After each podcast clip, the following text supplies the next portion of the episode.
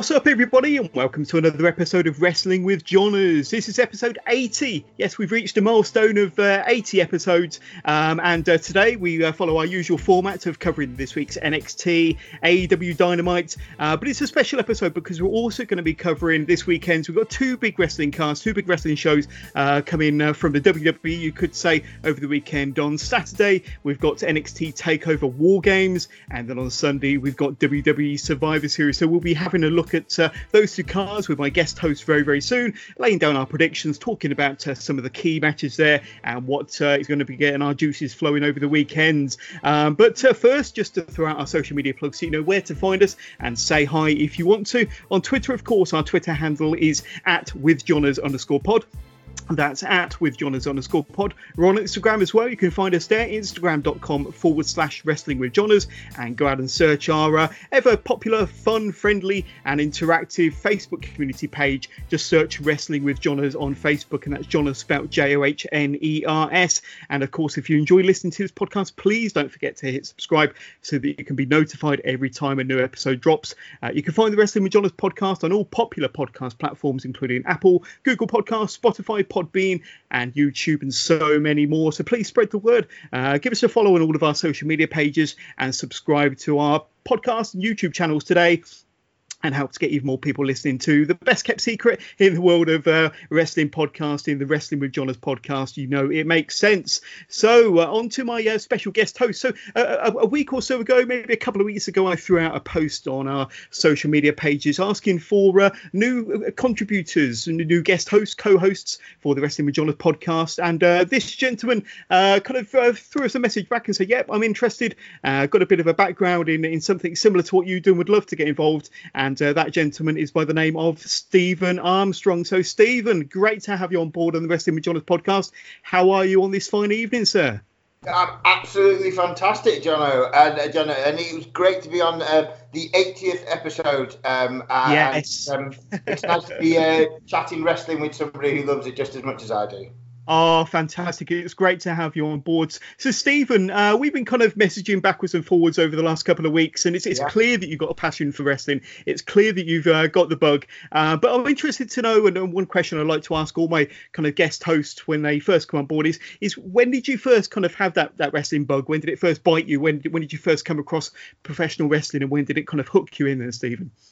Well, um, my first memories are probably as a, a very small uh, child playing mini rugby. I used to come home on a Saturday and watch uh, the um, the wrestling. So um, when Davy Boy Smith was a mere slip of a young man, and uh, oh, Dave, world of sports, eh? Yeah, yeah, yeah. And, and uh, Dave Finlay had his uh, his strange uh, Native American uh, valet and Kendo Nagasaki and stuff, and then I kind of yes. drifted out of, of it, and then came back in in the late 80s when WCW uh, or NWA as it was then was on at like three o'clock in the morning. So kind of the Four Horsemen and um, Surfer Sting and uh, Art Barr when he was the juicer. Uh, yeah. The the very um, very I don't know whether you could get away with such a rip off of Beetlejuice right now, but um, but yeah, that was when I kind of got into it, uh, and then just uh, flew from there. To be honest with you, John.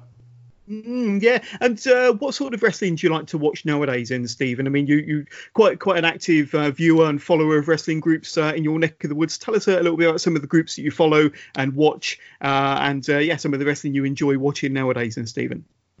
Well, I mean, I, I I'm at the moment. I have been 100% bitten by the the AEW uh, bug. Um, I, I, love AEW, but um, my the ones I tend to go and see is I, watch. I try and go and watch Future Shock, uh, Progress when it comes to Manchester because I'm I'm based in Manchester.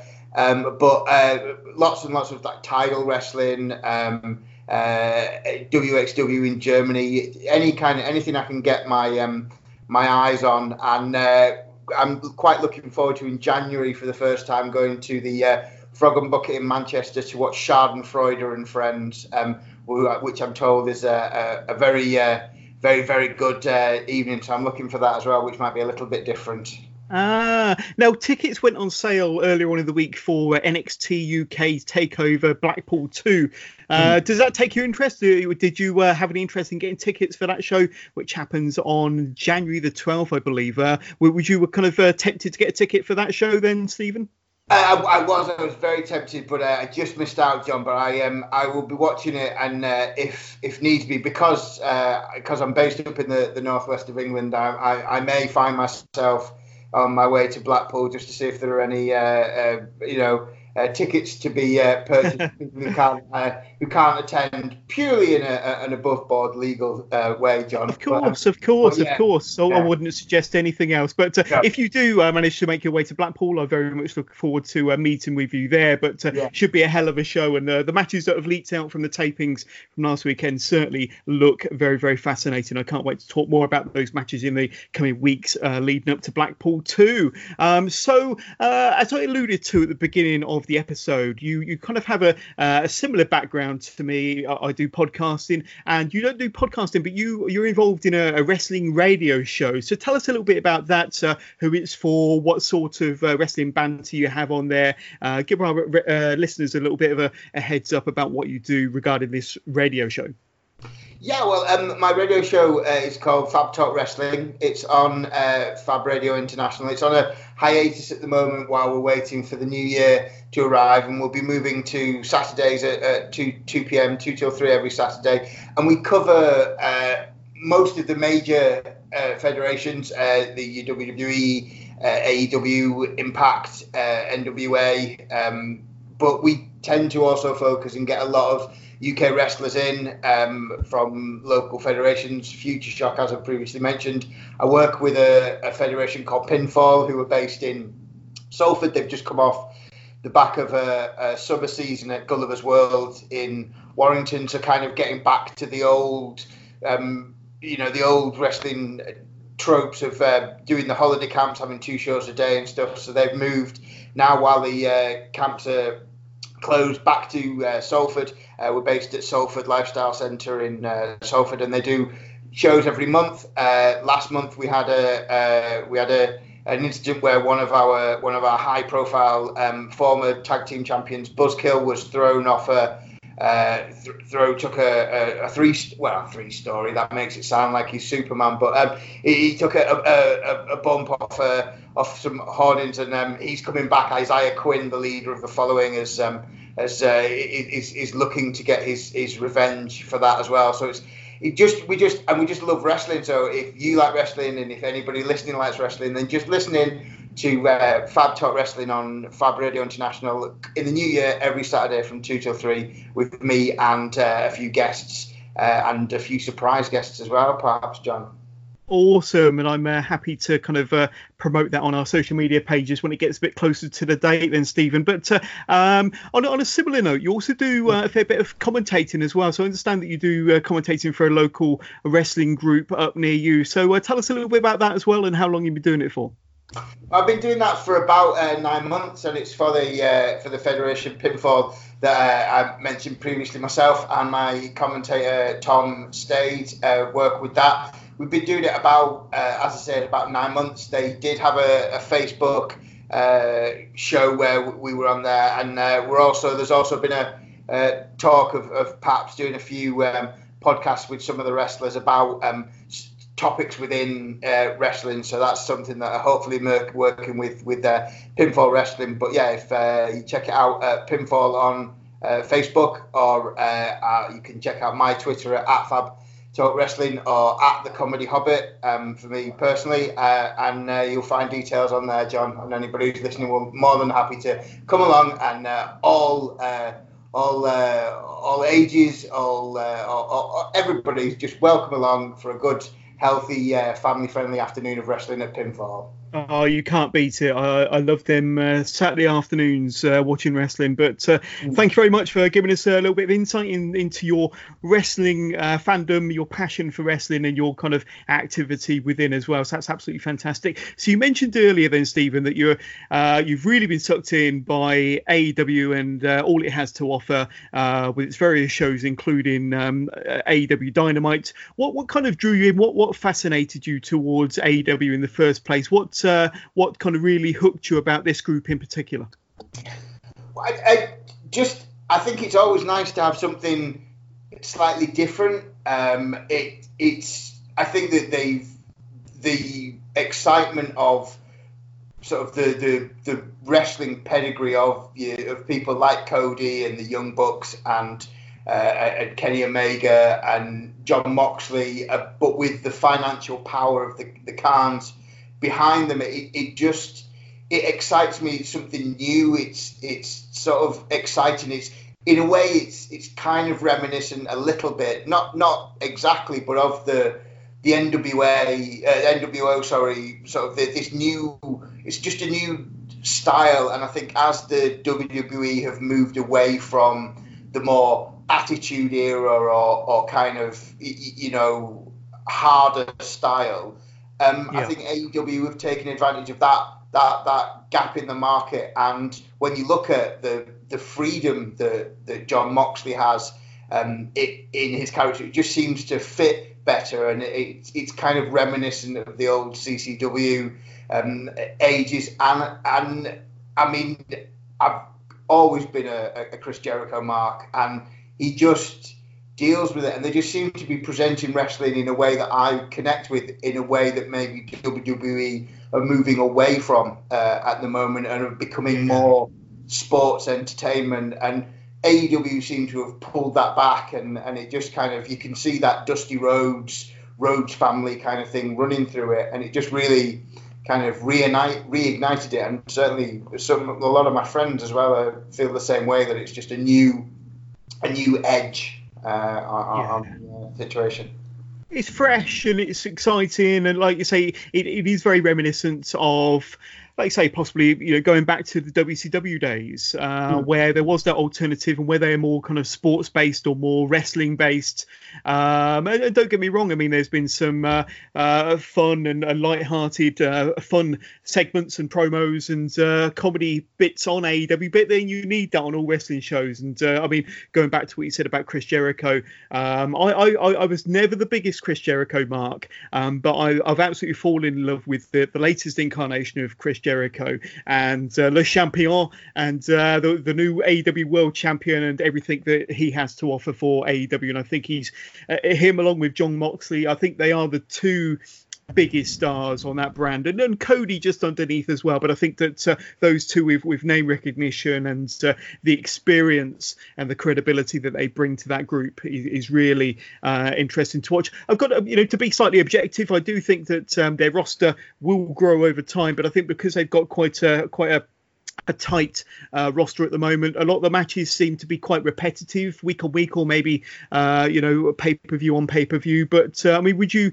disagree with that sentiment? Or um, I mean, the, the, matches do seem to be you know quite similar week on week. But uh, what would you say towards my point there?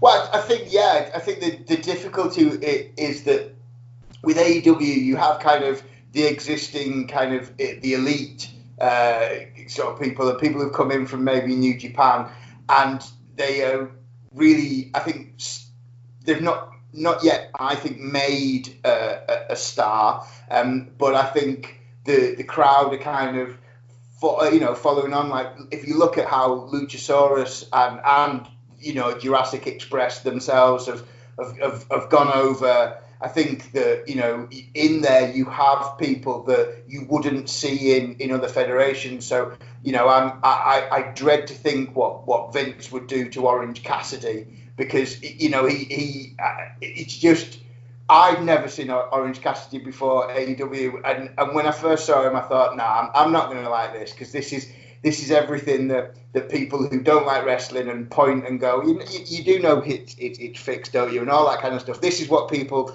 that will get out. And then the more I watch it, the more I just think I just can't get enough of, of, of, of Orange Cassidy, Marko Stunt, Jungle Boy. But I think they they do, like you say, John, you know, they, they at the moment they have that name recognition and and it does seem to be going round and round in circles. But I think one thing, if you look at at, at AEW, you know, I mean, a tag team like Private Party have, have come in and have already now got wins over both the Young Bucks and Santana and Ortiz. Uh, you, you, know, they, they, they're trying to do that, but but yeah, I think they may be a little bit caught between the two posts now of if they if they just kept putting their their kind of up and coming or the stars they think going to be big on there, people might say, well, you you don't really have that that name recognition. And I think this week, especially with this week being the first week that NXT outscored AEW, and it was the week on NXT when you had Raw and SmackDown people in there. I, I think AEW have to go out with these named wrestlers to try and get their name out there, and then you know, you know, coming through without that. But but yeah, it's a fair point that at the moment they are very repetitive. You're having matches on Dynamite that have been on uh, uh AEW Dark previous weeks, or you know, you've yeah. got is it next week? We've got the third Omega PAC match Correct. Uh, so, yeah.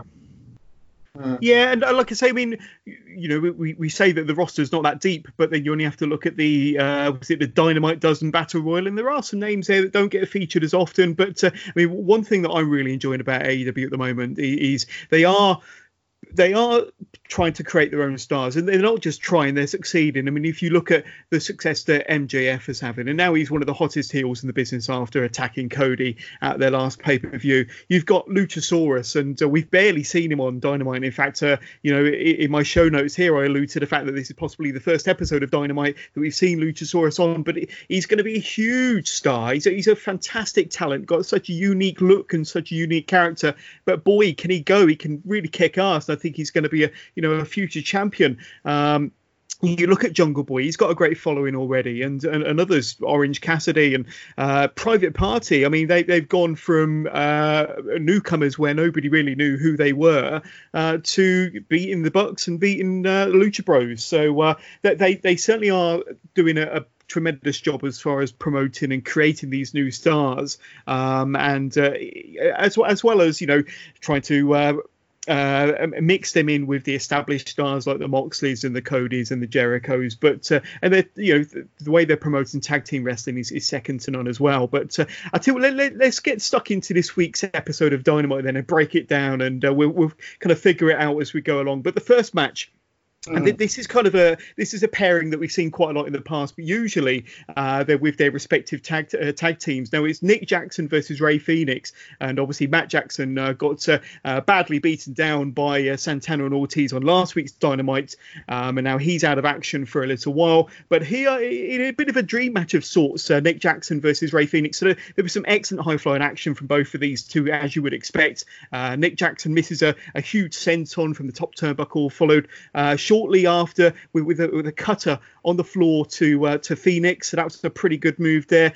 Uh, Fenix finds nothing but fresh air um, after he tries his, his uh, tightrope walk like he tends to do, uh, with Nick getting a two count from a running bulldog. Uh, Nick gets another nail biting close near fall from an awesome uh, top rope hurricanrana.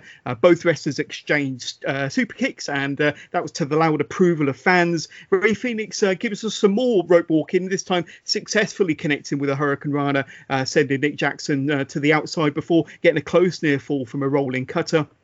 Both wrestlers uh, fight it out on the ring apron uh, before Nick Jackson nails Fenix with a German suplex on the ring apron, and Nick Jackson delivers a, a slingshot facebuster and a slingshot destroyer for another close near fall before uh, rolling through with a scorpion deathlock. Uh, so some really fast-paced action between these two. The end of the match comes when Rey Fenix hoists Nick Jackson uh, up for like a muscle buster or a Mexican muscle buster, as they uh, described it, for the pinfall victory. So a win there for Rey Fenix. So I enjoyed this match, and although I'm not the biggest fans of a fan of the Young Bucks, um, and I'll tell you why in a moment. This, this match was 100 miles per hour. Um, you know, I, I, I think with Matt Jackson Jackson being out the picture for the time being. I think he's going to go on a bit of a, a, vendetta against Santana and Ortiz over the next few weeks to uh, get some uh, revenge uh, on his brother's attackers. Uh, uh, but um, the, the, reason why I'm not big fans of the, of the, of the Young Bucks is I, I think that um, they're great at what they do, but I think that they, they could get better at slowing their matches down and maybe telling a bit more of a story instead of move, move, move. And I think that that's a common criticism of the Young Bucks. Um, and the same could be uh, labelled towards the Lucha Bros to a certain degree as well. But I think that they've got a bit more character. They do have a little bit more uh, fan interaction or a bit more, um, I don't know, a little bit more to them in terms of their character and a bit more towards their selling as well. But uh, it was a really good match. Uh, it was fun fast paced. It's exactly what you'd expect from these two. And uh, yeah, good to see kind of Nick Jackson still uh, throwing his hat into the ring in singles competition with his brother out at the moment. But uh, uh, Stephen, tell us what you thought of this opener, buddy. Yeah, I mean, it, it, it was like you say. I think that the thing that, that sticks in my mind, the, the three points that you raised there, John, were the um, the exchanging of the the super kicks when uh, Nick Jackson delivered a super kick and, and Rey Fenix just kind of did his kip up, did a, a delivered a super kick of his own and then fell back down. And I I I agree with you, Johnny. I'm I'm a I mean I I love the love the the high flying stuff. The as much as the next guy my, my favorite wrestler of all time and growing up was Brian Pillman. So I appreciate both the flying Brian and the, the loose cannon aspect. But I do agree that sometimes the Young's Bucks matches can be very very fast. And what I what I enjoy in a match is I don't mind and I, I like the the quick exchanges of moves but then it allows the crowd to kind of catch their breath as they're recovering um, I think that it was beautifully worked through the match. Nick Jackson both always going back to his shin. There was a, a, a, time when they went for super kicks, and I think Rey Fenix just caught Nick Jackson in, in his shin, and it looked uh, immensely painful. And he sold it all through the match, but also working and and and not just because I'm a, a commentator as well, but I love the kind of the way that both the commentary and the action work together. In that the commentary kept on talking about how Nick Jackson, this is the first time in some years that he'd fought a singles match, and he, he did. There were a couple of occasions where Rey Fenix managed to get the upper hand by Nick Jackson, almost looking for the for the tag. So they they worked that together, and I think for a match where I don't think either of them came out looking weak. They they both came out looking strong, and it, it really did like you say, it, it led you to really kind of be excited for what was going to happen next. And, and I think that, that yeah, if Nick Jackson can can um, move forward while Matt's Matt's out, then um,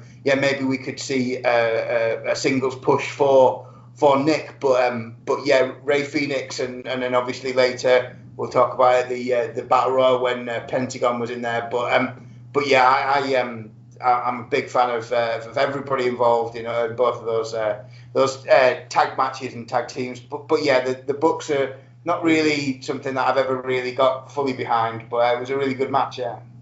Yeah, I'm yet to be fully sold on the Young Bucks, and I, I, I want to like them. I do want to like them. I just need to be uh, fully sold that extra that extra inch or so. But uh, and I've got a lot of a uh, lot of followers and a lot of uh, co-hosts and guest hosts that, that are massive fans of the Young Bucks. But um, I think if they just, like you say, there was a bit of selling in this week's match. He, you know, he sold his uh, his, his, his, leg injury, his shin injury. Uh, but if he just slowed down and, you know, because sometimes you think, well, you know, could it be a little bit more realistic if they just you know paused a bit more between moves instead of going through a really big really devastating uh, high flying move um, only to follow up with another really big devastating high flying move? And it's like yeah um, it, there needs to be a little bit bit bit more of a balance i think between uh, big moves and kind of pace and selling. But uh, that's just a personal gripe on my behalf anyway. Mm. but um, moving on to the next match then stephen it was britt baker dr britt baker of course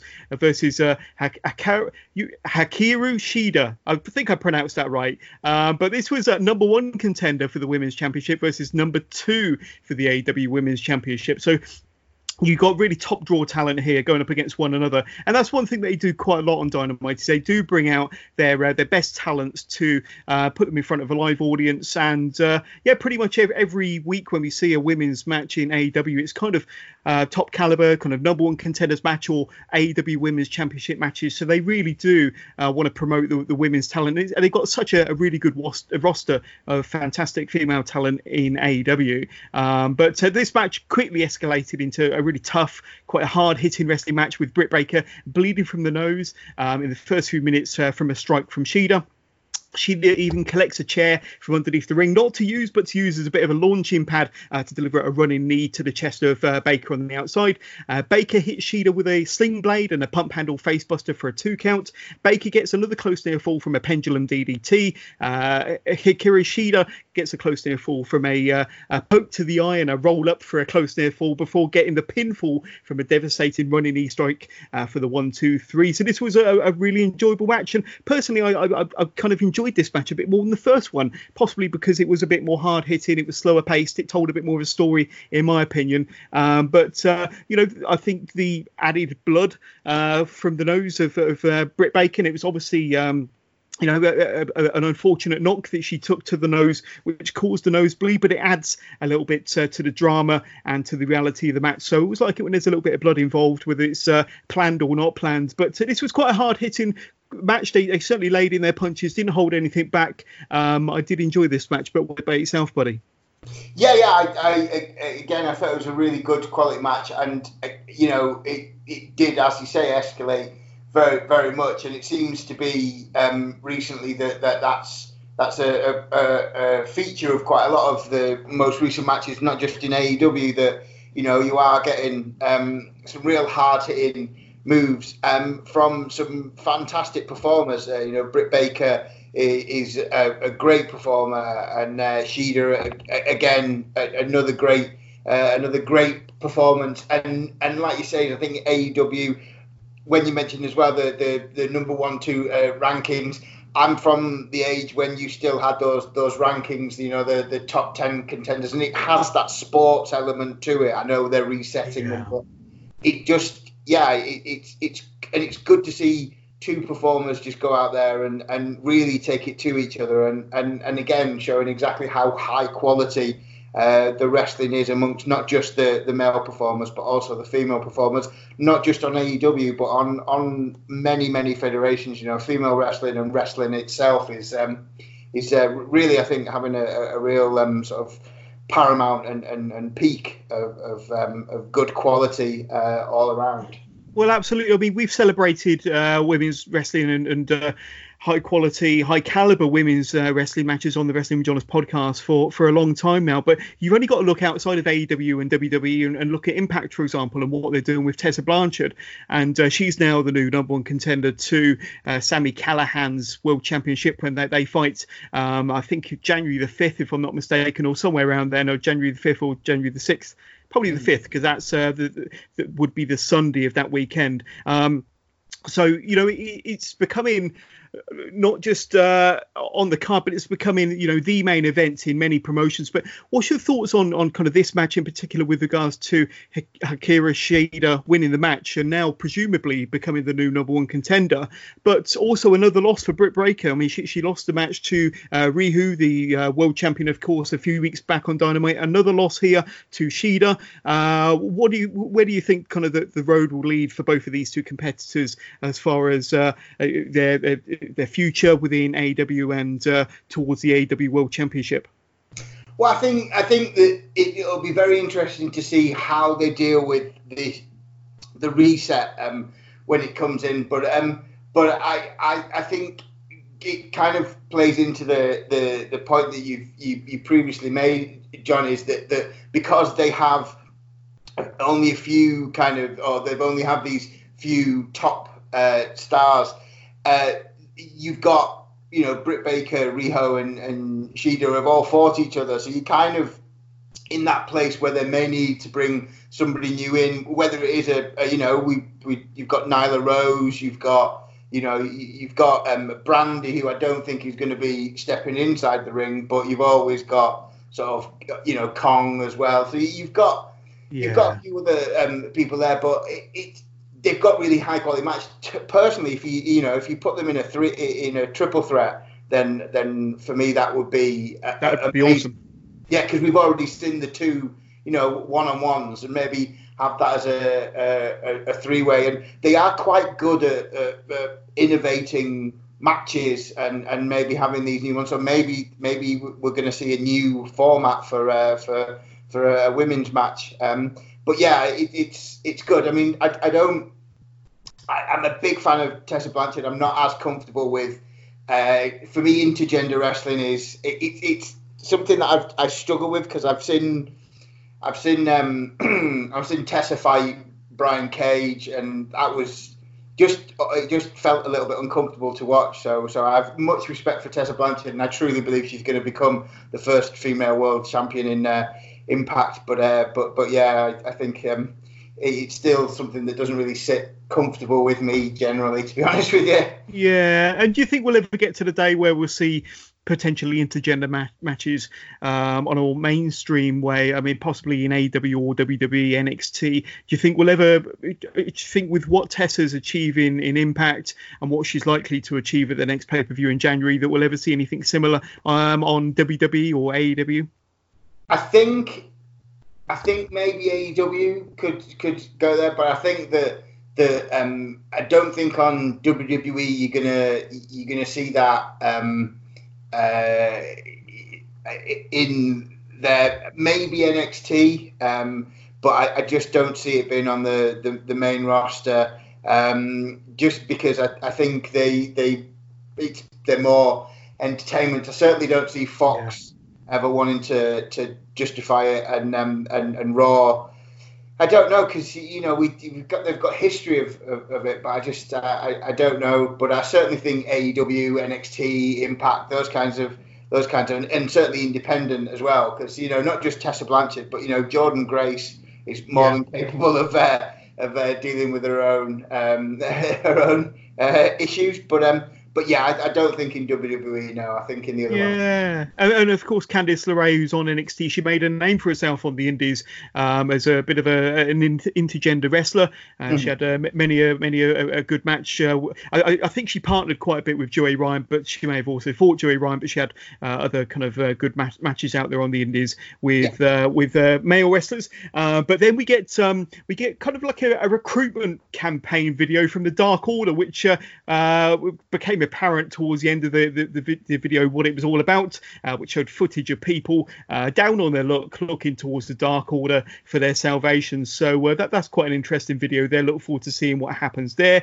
Then yeah. we get uh, the Dynamite Dozen Battle Royal. Then Stephen. So the, the, the, the, rules of this uh, became apparent on this week's episode where the final two wrestlers left in the battle royal will fight it out on next week's AEW Dynamite with the winner getting uh, a very expensive diamond ring. They, they kept telling us how expensive this ring was $43,000 um, if you didn't hear it the first time. Uh, but uh, then I'm assuming, I don't know quite what happens after that, whether they explained beyond that, whether uh, they would then become a contender for the championship or possibly be able to cash in their ring for a title shot like a Money in the Bank briefcase. But uh, uh, did you read anything more into it than I did uh, regarding this this this? Uh, uh, the, the, the rules and uh, kind of the repercussions of whoever wins the match next week. did, did you get any more than I did, Stephen? Not really, John. No, I, I again was very much sort of thought, right, um, yeah, it, it I'd heard, uh, I, I heard, I've listened to to uh, to, to a lot of uh, opinions, and I'd heard, you know, the the suggestion that it did it did sound very kind of 1980s and very dusty roads, kind of like you know, yeah. you can you can they can win this this forty three thousand dollar diamond ring that you you general plebs can only dream about, all that kind of stuff. But when you saw who who who is in the last two I think it's for me it's quite clear that MJF is going over in that one because I just don't see what Hangman Page would have any use for a for a diamond ring, whereas I can see MJF um, using it to uh, to show how, how much better than everybody else. Oh, I bet he'll really be lording it over everybody. But yeah. uh, I mean, so the participants in this match, and there was it's the uh, Dynamite Dozen. So there was obviously twelve. You got Hangman Adam Page, Orange Cassidy, Chuck Taylor, Kip Sabian, Jimmy Havoc, Jungle Boy, Marko Stunt, Pentagon Jr., Sonny Kiss, Joey Janela, MJF, uh, who is of course the biggest heel in the business right now, and Billy Gunn.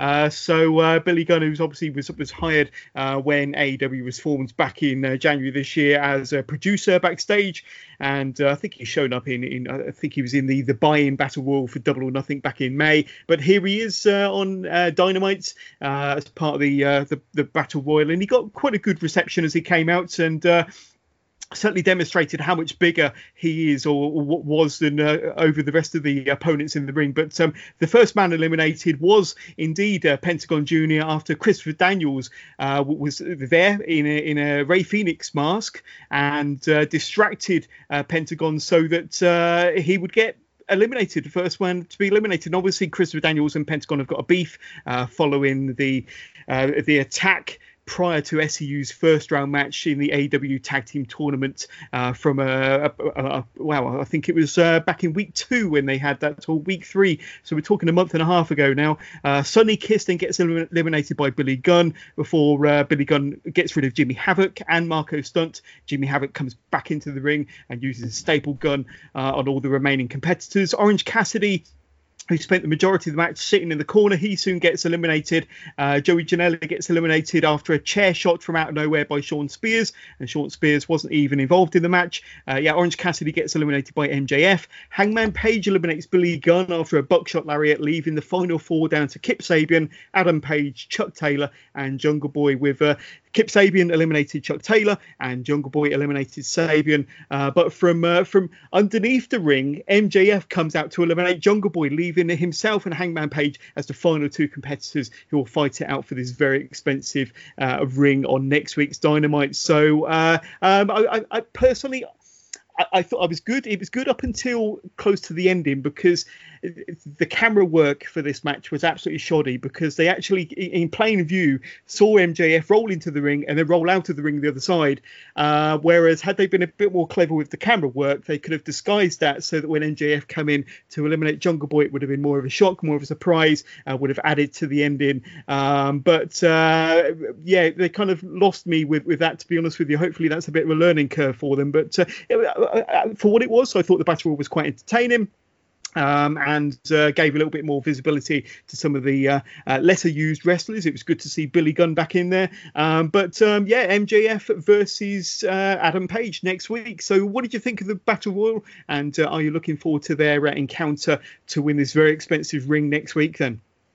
Yeah, well, I'm looking forward to their en- encounter. I think that I, I quite liked the, the, the Battle Royal. I get what you mean about the the camera work because they they almost kind of missed the reveal of of uh, Christopher Daniels because they, they almost had to sort of I think even I think yeah. on commentary even said you know Pentagon's not even he's not noticed yet. So it was kind of like and then they then the camera switched and it was like oh it's not Rey Fenix it's it, it's Christopher Daniels. But but again you know that maybe just gives you that that live aspect. And the only the other bit that that I, I I I wasn't a massive fan of, which was when when everybody set upon Billy Gunn, and then he kind of like like I don't know like Scott Pilgrim or or the Incredible Hulk or the character out of Street Fighter, just kind of like powered up and everybody was just sent scattering. Um, but but again, it's it's it's a it was a, a moment, it was a spot, and and you know Billy Gunn was over, and he, he you know, fair play to him, fair play. But I just think that the it, it was a nice size of, of, of, of battle royal as well. I think you know to have twelve people in there, it just kind of like did go quite quickly. I did appreciate yeah, the yeah, I agree.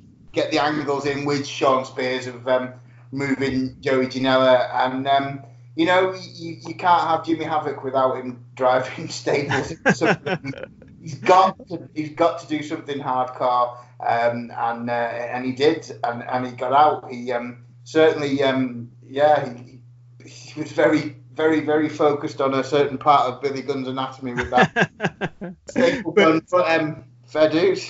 Yeah, no, it was, it was, entertaining for what it was anyway. But so we look forward to MJF versus Adam Page, and that will be a fairly fresh matchup. I don't think we've seen that before, certainly not on AEW TV. So uh, um, yeah, they, they, they've uh, they've put me right straight away, and they will be giving us some fresh matchup, uh, a fresh matchup next week. Uh, there's a, a, a, really fun segment where we saw uh, Le Champion Chris Jericho walking through the backstage area where he comes across the librarian, and then Marko Stunt. Uh, Jericho tells Marko Stunt to, to put a shirt on before he catches a chill. He even asks Marko to show him some ID. That was uh, very amusing. I love it when we see Jericho walking backstage. He's always, he always picks on somebody and he always makes us laugh. Um, that's what I love most about Jericho. He's just so natural um, as, as a kind of a comedy heel. Uh, then we get Jericho out to the ring, accompanied by Jake Hager, as Jericho tells us that he has a huge announcement to make. And after kind of apologising for his conduct on last week's AEW Dynamite, Jericho announces that there will be a huge celebration for Le Champion in Chicago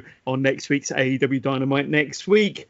That was before the music of SCU starts uh, to signal uh, the arrival of SCU being led down to the ring by uh, Scorpio Sky, of course, who managed to get the pinfall over Chris Jericho in their tag match in the main event uh, between uh, SCU, Jericho, and Sammy Guevara on last week's main event. Uh, Scorpio Sky came out to remind Jericho that he was the man who pinned him last week, giving him the fir- his first ever loss on AEW. Jericho tells Scorpio Sky that Sky is a tag team specialist and not in the same league as Le Champion on as Jericho challenges Sky to a singles match on next week's episode of Dynamite uh, during uh, Jericho's celebration week, of course. And Jericho even talks himself into giving Sky a championship match.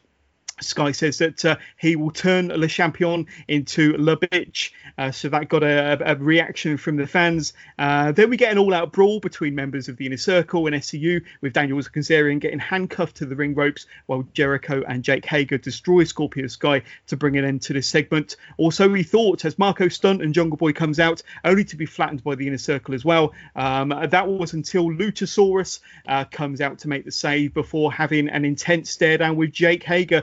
So th- this was uh, a segment of, of, many happenings. There was the uh, exchange between Scorpio Sky and Jericho. Uh, Scorpio challenging Jericho, having accepted on next week's uh, match. It turns into a title match. Then we get the all-out brawl and then we get uh, Luchasaurus come down to save the day, and uh, boy, did he look good in doing so, especially with that stare down with Jake Hager. Um, I'd love to see that match on a future episode of Dynamite. Two big balls going at it. But uh, give us your thoughts on what went down here. Then it was uh, comedy, it was uh, a little bit of uh, uh, entertainment, and some some kind of hard hitting action as well. And don't forget Daniels Kazarian getting handcuffed to the ring ropes. So yeah, it certainly it kind of the dynamic of it was ever changing. But so, what were your thoughts? Yeah, well, I think it, it, it again managed to progress a number of storylines and move on some some feuds. I think, like you say, Jericho. I think what he what one of the things he's doing best at the moment is, despite the fact that he is so everything he he does and says is so gifable or so made for a meme, he's managing to still get the crowd to boo him, even though he's he's being funny. You know, he's he's he's, he's um you know, and, and Marko Stunt. You know what you're going to get every time you see him. Somebody is going to is going to be derogatory about his size, and there is somebody that we will talk about later in the WWE who they are dealing with in a completely different way. And I think that how AEW are dealing with Marko Stunt is so much better than how you know um, you know Gable has been dealt with in in in WWE. They're not doing it. It, it seems a little bit more nuanced, um, but equally you've got the inner circle and the hard the harder elements of you know handcuffing your opponents to to the ropes. Jake Hager seems to have now just developed the strong and silent kind of um, character, um, and he against Luchasaurus would be phenomenal. And I think there's so many different ways you can go out of that one big, you know, kind of schmozzle that that it, it just kind of keeps so many different irons in the fire, and it, it, it moves everybody along, but without shutting anybody off. It was really good. I really enjoyed it. Yeah.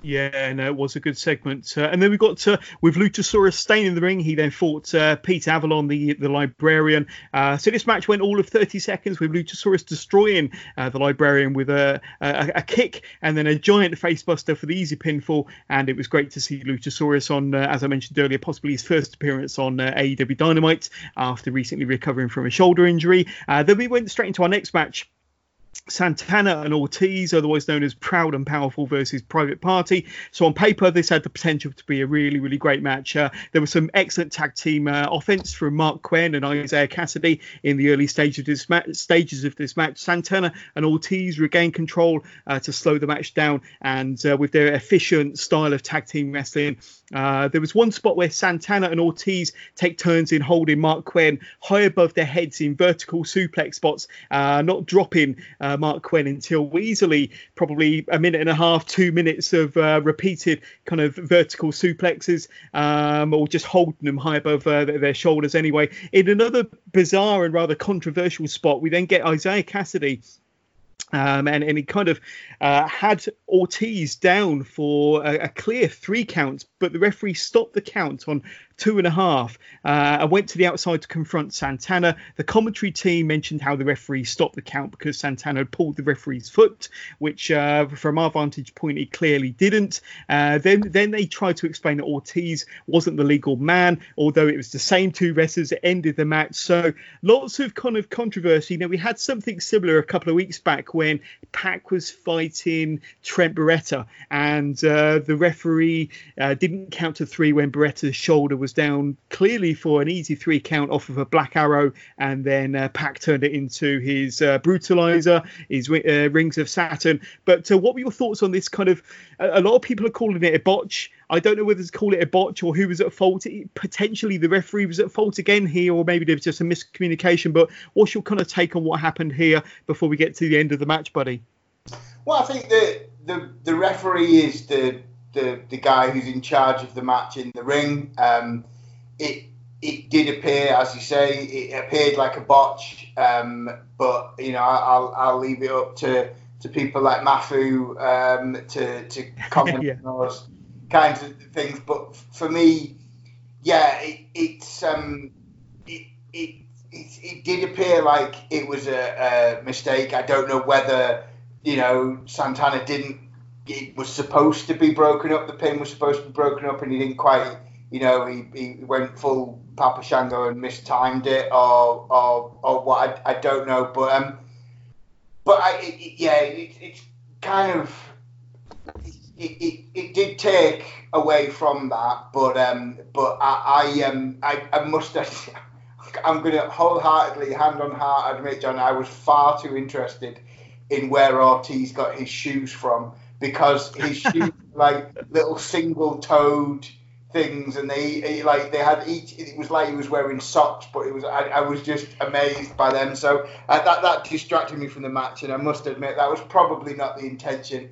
But uh, but yeah it's um I, I wasn't a, a, huge fan of them as LAX in in um, Impact. Not that I didn't like them but I just didn't quite get it. And um, I, I, I, don't know whether it's a coincidence, but now they're in AEW and they don't have Konnan with them. I'm, I'm much more. It seems to just have clicked a little better for me. Um, so so yeah, I I, I love Proud and Powerful, and um, uh, we'll we'll, um, we'll, we'll see uh, moving forward. But yeah, it certainly did seem like it was a little bit of a a botcheroo. Yeah.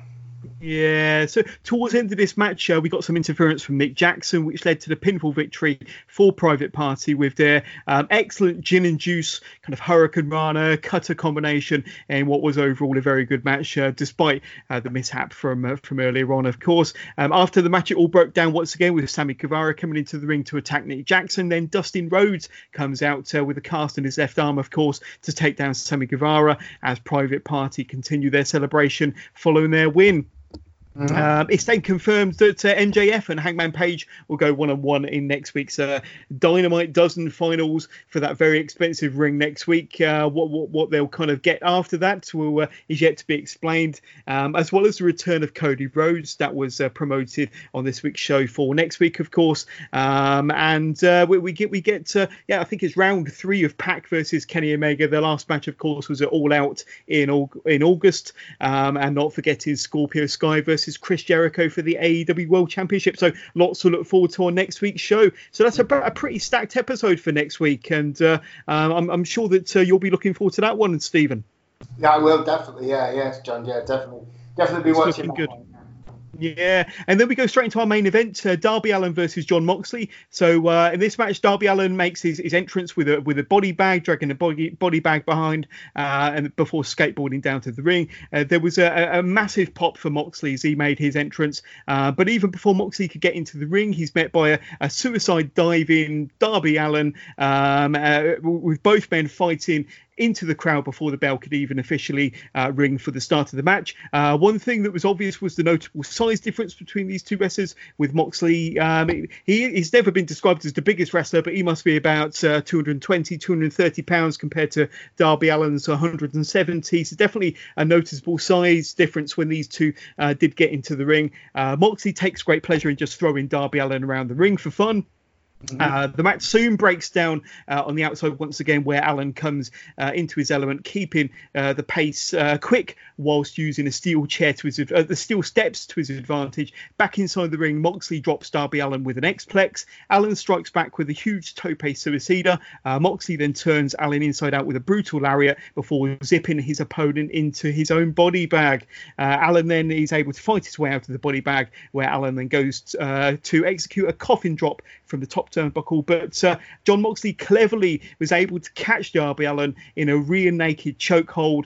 Uh, the end of the match comes when uh, both wrestlers are up on the top turnbuckles, allowing Moxley to hook in uh, the double underhook dropping Darby Allin from the middle turnbuckle with his insane uh, paradigm shift for the one, two, three. So a hell of a, a brutal way to end this match and it looked like Darby Allin did get spiked on top of his head. Uh, hopefully, didn't get injured from that move, but uh, easily match of the night, in my opinion. I thought it was absolutely fantastic. Both of these two wrestlers could be considered um, a, a, bit more on the kind of hardcore edge, or a bit more of the hardcore fringe uh, of the AW roster, um, and definitely complemented each other's styles. It, it's a really good chemistry between these two wrestlers. I thought it was an excellent main event, uh, both inside and outside of the ring. Um, I love Darby Allin's kind of dare, daredevil style and his daredevil uh, wrestling offense, uh, but Moxley in the end, uh, 100% a complete superstar and uh, won the match convincingly with that paradigm shift off of the uh, middle turnbuckle. So I'd love to know what you, your thoughts, Stephen, on how this all went down. Yeah, I think the, the, the paradigm shift off the, the top or middle rope looked absolutely brutal. Um, but um, my favourite bit throughout this match was there was a, a moment where um, Darby Allin went for a crossbody off the, the top rope and Jon Moxley just kind of stood stern and uh, Darby Allin bounced off him. And um, I, I did. I think they played very cleverly with the the size difference, but also mentioning that Darby Allin is much, was much faster and much quicker. And and I, I just think that, that both of these performers both give and receive bumps so well and tell a story um, because even before the match, you know, we had the story of Darby Allin skating around with his body bag. Then it was, you know, it was almost kind of suggested that he had he had travelled from a from a, a, a, a you know a, a, gig in the body bag and he'd been crowd surfed from the gig into the arena and and it just kind of it just told a story and I think that that's something that both of these performers and AEW are very good at doing, and, and it kind of told that story because you have to broach the fact that within, I'd say, sort of 30 seconds of the match starting, John, you know, officially, Jon Moxley had already thrown him around and stuff, but they managed to tell the story really well. And um, it really kind of like bought into it. And, and yeah, that, that paradigm shift at the end, that was, um, yeah, that was some, some, uh, some mighty hard bump. it really was. The ring with Moxley have uh, sustained uh, quite significant bumps, but yeah, that was a, a, hell of a way to send the crowd home and um, really good way to finish the show. Yeah. Yeah, totally agree. And it was a really good episode of Dynamite. And much like we uh, we heap praise on NXT every single week, Dynamite I don't think of uh, giving us a, a single bad episode. I think every single one of their eight episodes have been absolutely knockouts, to be honest with you. And this one was no different from that that brilliant main event that we just described, uh, through to uh, Jericho and uh, Scorpio Sky with their in ring uh, microphone battle earlier on yeah. in the evening. That, that fantastic opener between Nick Jackson and uh, and Rey Fenix, of course, and uh, quite a few other matches. That that Dirty Dozen, the Dirty Dozen, Dynamite Dozen, uh, Dynamite Dozen uh, Battle Royal, which was uh, really entertaining, um, but a really really solid episode of AW Dynamite. And, and, and as you alluded to throughout uh, AW Dynamite, it did set up quite a few um, stories. It did kind of continue some uh, ongoing storytelling and uh, did give us you know some some quite good matches to look forward to in the future and in particular next week as well. So they certainly did their job uh, from beginning to end i felt. Definitely a thumbs up episode. What about yourself? Yeah yeah d- definitely so because obviously you know with aew only doing pay-per-views every quarter we're probably going to be waiting a couple of months so it gives them some real good run up to build the storylines but also to to build more programs, and and and hopefully, you, you know, we will see that the new kind of AEW um, made stars coming through, but it, it, certainly gives them that opportunity. And you know they're, they're, giving people chances, which is you know something that you may not you know you may not be able to to level at other federations when you have active stars who are actually involved in the booking of of, of that. You know we, we I think we you know you, are not talking about uh, you know a WCW when Kevin Nash had the book kind of thing. You know, we've yeah. got AEW where all of the people who are actually involved in creating the storylines, none of them are carrying the, the, the, belts, and, and they all seem to be putting these people over. So it just seems to be a, a fairly good, harmonious situation at the moment. And you've got that two months up to the next pay per view where they can build all kinds of uh, shenanigans. So I'm really excited what's going to come up with AEW. Yeah, definitely, and, and, looking forward to next week's episode. Of course, you've got uh, MJF uh, versus Adam Page, you've got Pac versus Kenny Omega, and uh, yeah, you've got uh, Chris Jericho versus Scorpio Sky. So it's three really big matches there uh, next week. So it's going to be a solid show and uh, one that I'm looking forward to already. But let's have a look at this week's NXT. Um, we've already alluded to it so many times throughout this episode. it, it is an absolutely stacked show.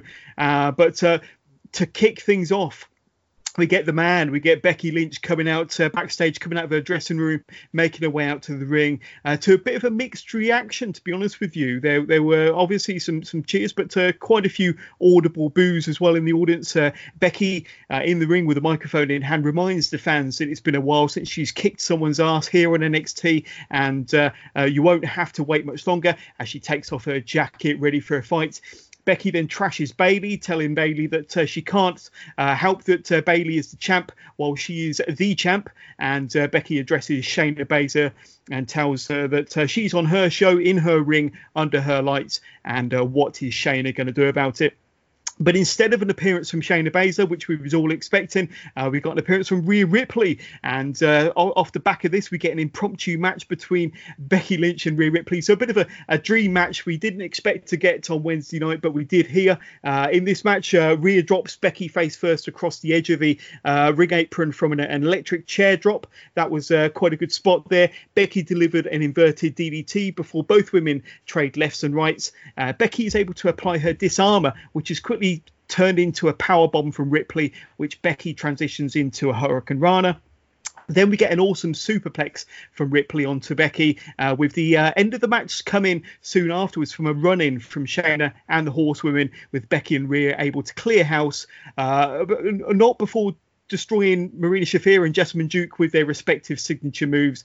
Uh, that was a really fun and unexpected match featuring arguably the most over wrestler in the WWE today in uh, Becky Lynch, with uh, Rhea Ripley being presented as Becky's equal uh, for the majority of this match. I thought it was a really, really fun match, and uh, yeah, uh, interesting that that the Full Sail fans uh, booed Becky, um, obviously because she's obviously intruding on NXT turf from uh, Monday Night Raw, of course. But uh, quite an interesting way to open the show. But what were your thoughts on this one, Stephen? Well, I mean, I always, whenever I see Rhea Ripley, I always think that she looks a little bit like what would happen if Charlotte Flair had got into grunge music. So I think it's kind of like got that edge and it may be an unpopular um, uh, opinion, John, but I just don't get Becky Lynch. Um, I mean, she's a, phenomenal performer, and, and again, it, it's not a. I'm, I'm not um, bagging on her, but it's just I, I, just I'm cold when I see her. I just don't buy into it. Um, I, for me, there are there are much more kind of interesting and and kind of technically proficient um, wrestlers. But um, but yeah, it's just maybe not something that's that's that's my bag. So um, so yeah, so I I um I'm a big fan of Rhea Ripley, a, a big fan of a lot of the the female performers in NXT. Big fan of Nikki Cross, big fan of, uh, of a lot of these performers, but Becky just leaves me cold a little bit. So it was a, it was a good match, but I, I never really buy into um, to to to a, a, Becky match at the moment, if I'm honest. Yeah, I know what you mean. She's not quite been as interesting or as, as hot as a performer um, since kind of her feud with with Ronda Rousey, kind of heading into WrestleMania this year. That's kind of when she was at her best, really. But that that was more of a, a feud you could say that was based around more of a, a, Twitter war, to be honest with you, as opposed to anything else. They did have some pretty good exchanges uh, on the microphone on TV and uh, one or two interesting brawls leading up to that WrestleMania triple threat main event. Uh, but I do understand your sentiments with Becky Lynch. Yeah, she she, she's one of these that uh, she is fabulous at what she does, and I'm so so happy that she got the push that she got. She definitely deserved it. Um, but like you say, she's not as technically proficient as many of the other uh, women wrestlers uh, out there. And uh, yes, she can certainly you know hold her own better than most on the microphone, and she is reasonably proficient in the ring. But uh, certainly, is, is, she's only got quite a limited repertoire of moves, in my opinion. Would you agree with that?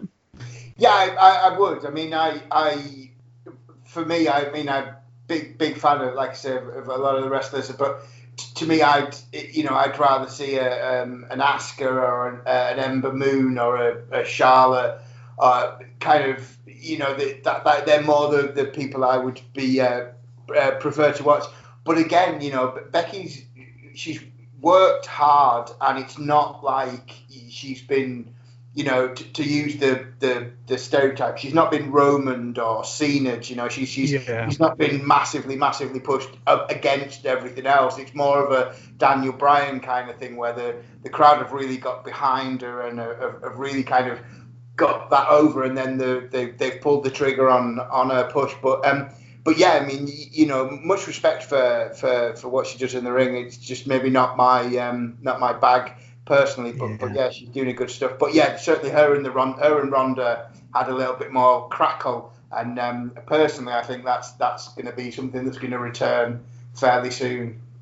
Hopefully so. I really do hope so. Uh, then we get uh, Kona Reeves, who's supposedly coming out for a match. Uh, that was until he's blindsided on the entrance ramp by former NXT North American champion Ricochet to the very loud approval from the uh, from the fans. Ricochet was there in his, his raw colours, uh, with the fans erupting uh, once more when the music of Matt Riddle sounds, and uh, we have a, ourselves another impromptu match. I'm guessing it was going to be Matt Riddle versus Kona Reeves, but uh, better still, we got Matt Riddle versus Ricochet. So in in this match, Ricochet connects with an awesome somersault tope through the ropes onto Riddle on the outside. Riddle was quick to apply the the, uh, the cross arm breaker back inside the ring before connecting with his Broton and an exploder suplex for the first two count of the match. Uh, there was a, a, sequence of stiff kicks and flash knee strikes from both competitors here. Uh, the match ends rather untimely after a run in from Shinsuke Nakamura and Cesaro, leading to a, a, kind of a crucifix pin from Riddle on Ricochet, getting the one, two, three. And after the match, Ricochet delivered a giant dive uh, onto the outside onto Cesaro, um, and uh, Naka, Nakamura and Riddle battle it out in the ring. Uh, but then that was up until uh, Shinsuke gets decked from a running knee strike from uh, an incoming Roderick Strong, further setting up their Survivor Series match on Sunday. And uh, then that then, led into a bit of a run in from Finn Balor to attack Matt Riddle. And uh, the two fought it out, further setting up their match for TakeOver War Games. And uh, this was kind of a, hot five minutes, you could say. First, we got the appearance from Ricochet, um, and then uh, Shinsuke and Cesaro come in to interfere. We get the, the win for Matt Riddle, of course, and uh, yeah, and then we get Finn Balor coming in to kind of put put the uh, exclamation point on proceedings, further setting up his match with Matt Riddle on uh, on Saturday at War Games. But uh, what was your thoughts on, on, this segment and how it all unfolded? Uh, well, I mean, any any segment that can have Ricochet like basically deleting Kona Reeves from existence, which yeah, um, I mean, we talked about poor camera work on on uh, or, or, you know elements of of, uh, of uh, poor camera work. This camera work was uh, amazing because yes. just you know, and, and to, to borrow a, to borrow a, a phrase from uh, from Randall Keith Orton, uh, Ricochet just appeared out of nowhere, um, and um, and then you follow that up with Matt Riddle coming to the ring, and Matt Riddle is not only one of my favorite wrestlers. I've, I've had the very very great pleasure to to meet him, and he is like second only to to um, to uh, Zack Gibson in exactly how nice he is. But uh, but Matt Riddle, I could watch wrestle for eternity. Cesaro again, it's it's it's like it's it's like you're a, a, kid in a sweet shop sometimes, and, and they give you your favorite sweet, and then all of a sudden they bring another favorite sweet in. It's just so many great things, and and you know, Roddy Strong. Um, I've had a, a, theory for quite some time now that um, that uh, and it actually originated. I think it was last year or the year before at War Games when he was in the team with uh, with AOP when uh, they were managed by Paul Ellering, and um, they put him in the AOP outfit, and uh, he looked so much like a mascot that to this day I am positive that Roddy Strong is in fact the uh, anthropomorphized version of Rocco, the puppet that Paul Ellering brought down to the ring with the Road Warriors, because he's if Rocco and Roddy had ever so small, ever so slightly, and he just at that War Games looked, he looked like a mascot. just that day, I think he's some kind of Pinocchio esque um, it, not a real boy kind of thing. So i always, always, wondered what happened to Rocco. You know, I, I saw him at SummerSlam '92, and uh, uh, yeah, he, he's he's definitely grown up into uh, into a real boy, and uh, yeah, it could be. it just makes me feel a little uneasy every time I see him. I just think you're not a real boy. I mean, like you know, I can buy into wrestling not being legitimately above board, but it, it, it scares me uh, yeah, so um, so yeah, so I, I, I, like this spot, um, but I it just kind of it just reminds me of all of the exciting stuff we've coming up we've got coming up this weekend, but also oh, yeah. the fact that you know you've got uh, you've got some people playing pulling double or triple duty um, this weekend, so it it um, yeah it was exciting to see you know some of the things that we're going to see not just at Takeover but quite potentially spilling over into Survivor Series as well. Yeah, can't wait, can't wait. Well, speaking of can't wait, then we had kind of a dream match that none of us expected, but uh, which on paper looks like a match of the year contender: the Revival versus Undisputed Era. Uh, now, uh, obviously, the revival are no longer SmackDown Tag Team Champions. They lost to the New Day uh, the, SmackDown from a few weeks ago. I think it was in the, the Manchester uh, tapings of SmackDown from a, a, couple of weeks ago. And unfortunately, that means that we've got uh, now the New Day going up against Undisputed Era and the War Raiders on Sunday instead of uh, the revival being in there, which would have been a, a dream three way match. Um, but uh, I think they're, they're, trying to make do with the revival and putting them on, on NXT for this week up against the Undisputed Era in the match that we uh, won't be getting on Sunday.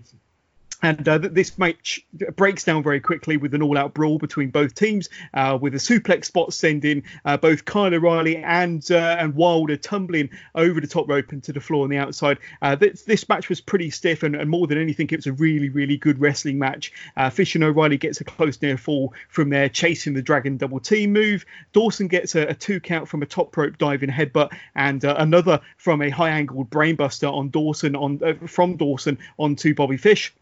Wilder plants O'Reilly with a DDT on the ring apron before delivering their uh, superplex, big splash, a double team combo, very reminiscent of uh, uh, Power and Glory from uh, the early 90s. And that was Paul Roma and Hercules, wasn't it, if I remember rightly? Uh, Fish gets a, cut on the nose from a, a, a wild knee from Wilder. Uh, then we get another close near fall as Revival execute their Shatter Machine, only for O'Reilly to come to the rescue just in the nick of time to save the pinfall there. There's a fight forever chant from the fans, um, and a, a, tag team wrestling chant from the fans as well. Uh, the end of the match, uh, the end of this epic match comes when Fish and O'Reilly hit their high-low total elimination finisher on Dawson for the excellent pinfall victory. So this this was pretty good. I mean, uh, before I got a chance to see this match earlier on today, I, would seen some highlights and uh, one or two spoilers, and people were saying possible match of the year contender, and uh, drawing comparisons to some of the tag team wrestling that we that we sometimes see in AEW, with this one being much slower, much more about the story. And uh, uh, but uh, I'd love to know your thoughts on, on this. And obviously, tag team wrestling is, is quite a, a, a big topic at the moment. Obviously, they're really going full tilt and, and promoting tag team wrestling on AEW. Um, and uh, I think that they're trying to do something similar with NXT. Uh, don't mention tag team wrestler on, on, on, on, Raw or SmackDown because it's virtually non existent. Um, but uh, nonetheless, this was a tremendous match and uh, definitely a match that we wasn't expecting to see uh, probably a few days earlier.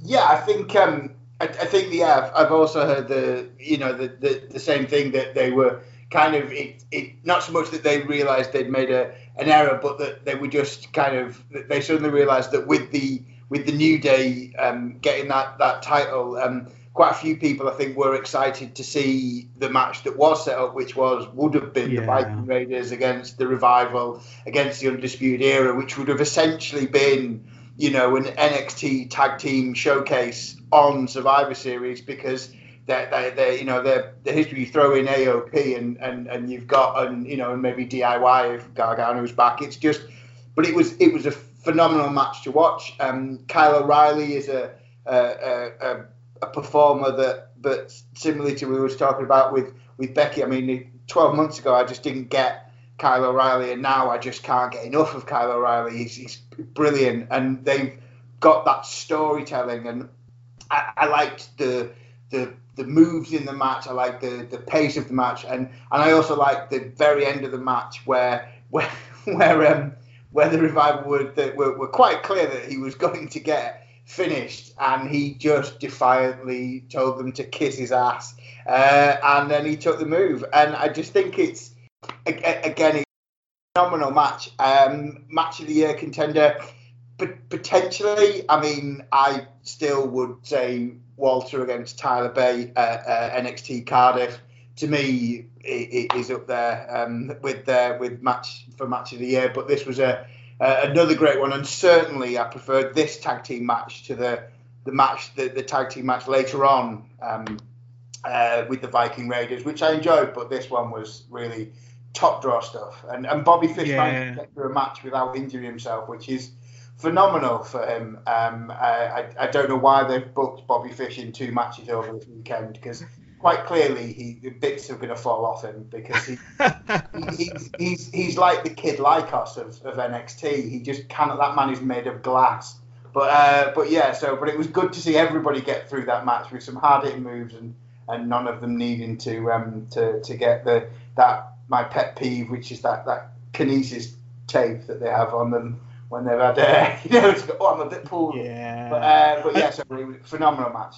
yeah, and I, I, I thought um, one really cool thing to see was, was the revival. They just seemed to wrestle with quite a bit of freedom, um, and they, they wrestled uh, like they used to wrestle back in the day when they were on uh, a regular feature on NXT, battling DIY or uh, AOP or whoever it might have been. And um, I think it was the same when we had uh, when we had uh, Gallows, Anderson, and AJ Styles in NXT a couple of weeks back, and they just seemed to to enjoy the experience, wrestle without the shackles, wrestle with with a lot of freedom, and uh, AJ Styles just looked phenomenal, um, pun intended, when he was on uh, NXT a couple of weeks ago. Just just seemed to be a, a, completely different AJ Styles to what we see week in week out on uh, Raw and SmackDown. But mm. and the, the, same thing applies here with the revival. When I think any main roster quote unquote talent that comes onto NXT NXT seems to have that freedom and uh, yeah, obviously a completely different environment and a, a, different ethos as we're all fully aware anyway. Uh, but going straight into our next match, Kay Lee Ray versus Dakota Kai. So Kay Lee Ray, this was a really good match, and I enjoyed this one. There was a, a, a, quite a hard fought battle between these two. They did fight both in and out of the ring. Uh, Dakota Kai, she, she did give quite a lot of offense, and uh, you know the last time we saw Kay Lee Ray was at the end of the main event of last week's ladder match, where she pushed uh, Yim off the ladder and threw another ladder at, at ringside, obviously giving Io Shirai the victory to give their team the advantage in the uh, women's war game match on Saturday. But this was a really good match, and uh, Kay Lee Ray won the match from her gory bomb for the pinfall victory. After the match, however, we get wrestlers from SmackDown, Raw, NXT. They all come out, including the Kabuki Warriors, Nikki Cross, Sonya Deville, Candice LeRae, and so many more uh, to further set up the, the five on five on five women's Survivor Series match on Sunday. Uh, the match between Kay Lee Ray and Dakota Kai was, was pretty full on. Um, I'd love to know your thoughts on uh, what went down between these two very talented uh, individuals. Yeah, I'm a, a big fan of uh, Kay Lee Ray and um, I, I, Dakota Kai. I I um I had been uh, hoping that we'd get a, a, payoff of the story from from sort of last year, I think, of um, of uh, uh of of uh, when Shayna Baszler was sort of bullying her and, and stuff, and there'd been suggestions that she was going to come back, Dakota was going to come back as a heel. I think she just suits it much better as a as a, a as a face, and um, I think as well it's it's you know underestimate people uh, like uh, Dakota Kai because she doesn't look like a, a Shayna Baszler. She doesn't have the hardcore edge of a of a of a, a you know a Bianca Belair or a Rhea Ripley or, or, that kind of stuff, and you can often kind of over underestimate um, them and. Um, and yeah, and, and, again, they, they both went really well, and and the end, you, you, know, these this and this NXT and SmackDown coming up on Friday, the, the kind of the go home shows for Survivor Series, and he just gave us a, a good opportunity, and he gave a, an opportunity for former NXT alumni like Nikki Cross uh, to, to, come back to uh, NXT as part of uh, the invading forces. And um, yeah, it, it, it's exciting, and I think it built SummerSlam uh, Survivor Series, sorry, very well. Um, as did uh, you know the later matches with the run-ins. Um, because what we've got to remember is, is that at the moment NXT haven't announced any of their their teams for the the Survivor Series matches. Yeah, I've noticed that as well. Yeah. I'm guessing that's because they they have war games, so they may check to see who is who is who's carrying injuries, but also you, you know you've, you've got added uh, extras of, of there. You may have some NXT UK people come in, you never know. But um, but yeah, I, I think that it, they dealt with it well because you know who is on the SmackDown and Raw teams. You know who's going to be on those teams. Whereas NXT, you've got a little bit of more freedom of movement as well. And because they've made it just a straight up brand supremacy thing, so you've got people who essentially, you know, on on the the the NXT team, you might have people who are both heel and face and stuff. But it's um, yeah, it's, it's certainly exciting and sets up Survivor Series quite well, I think.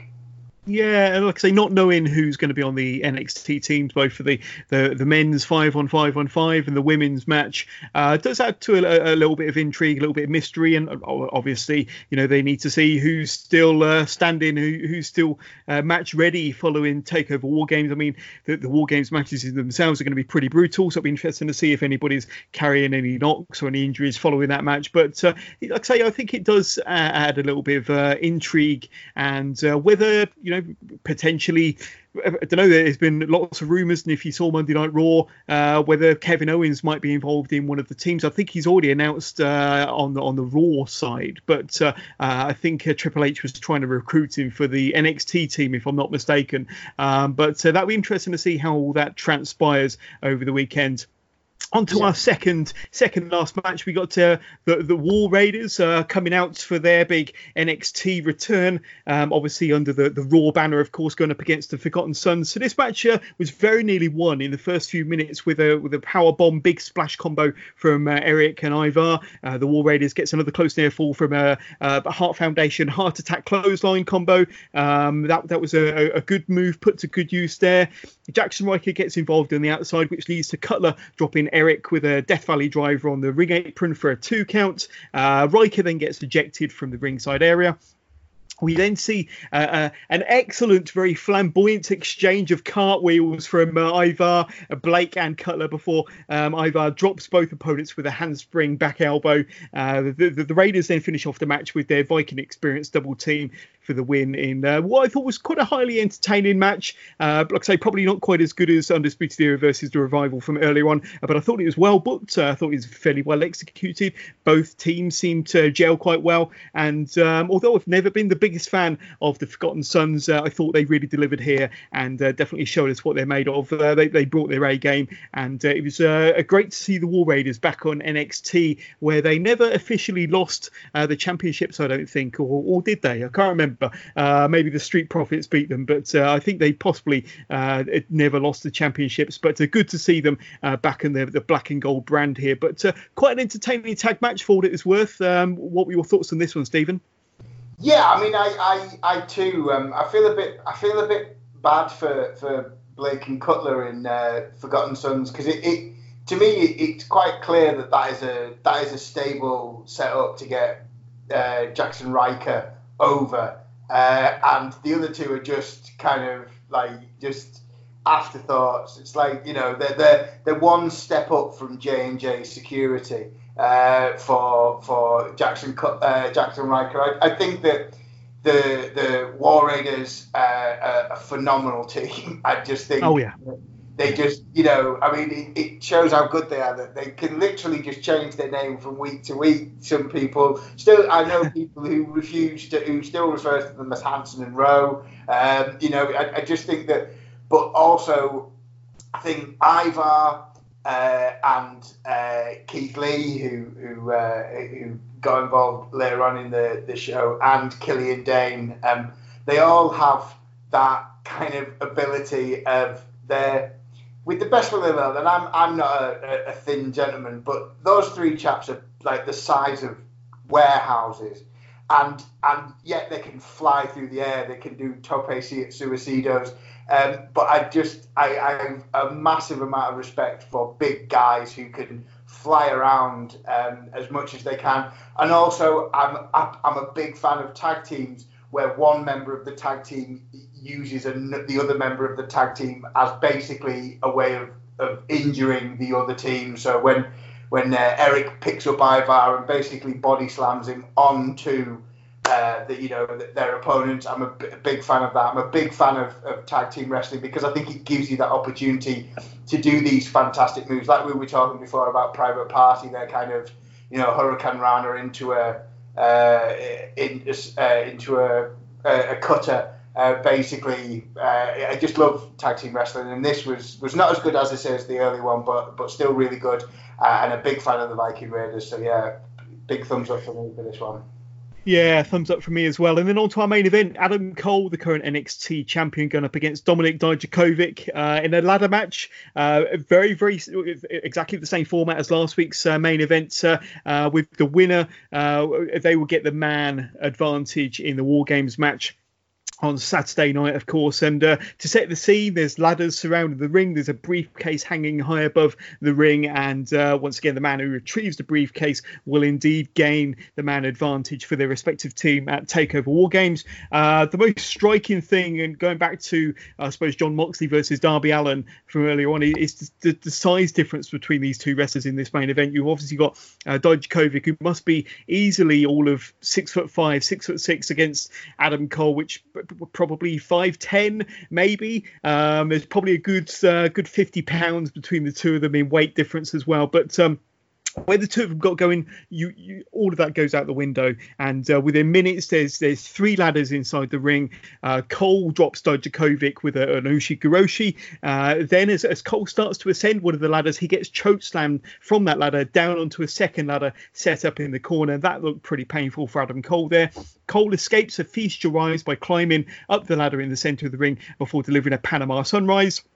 Always love it when he delivers that move. Looks so special. Uh, appears to re-injure um, his surgically repaired knee following a, a, a, a driving knee, almost a GTS to the head of Adam Cole. Then, as, as Cole and Dijakovic battle it out on the top of the ladder in the center of the ring, Cole smashes the briefcase into the head or into the face of Dijakovic, causing Dijakovic to fall off the ladder backwards and through the third ladder set up down below in the corner, allowed Adam Cole to retrieve the uh, to retrieve the briefcase, and not only winning the match but also getting that crucial man advantage uh, in the War Games uh, War Games match on Saturday night. So before we get into the, the closing segment of uh, this week's NXT, uh, give us your thoughts on the match.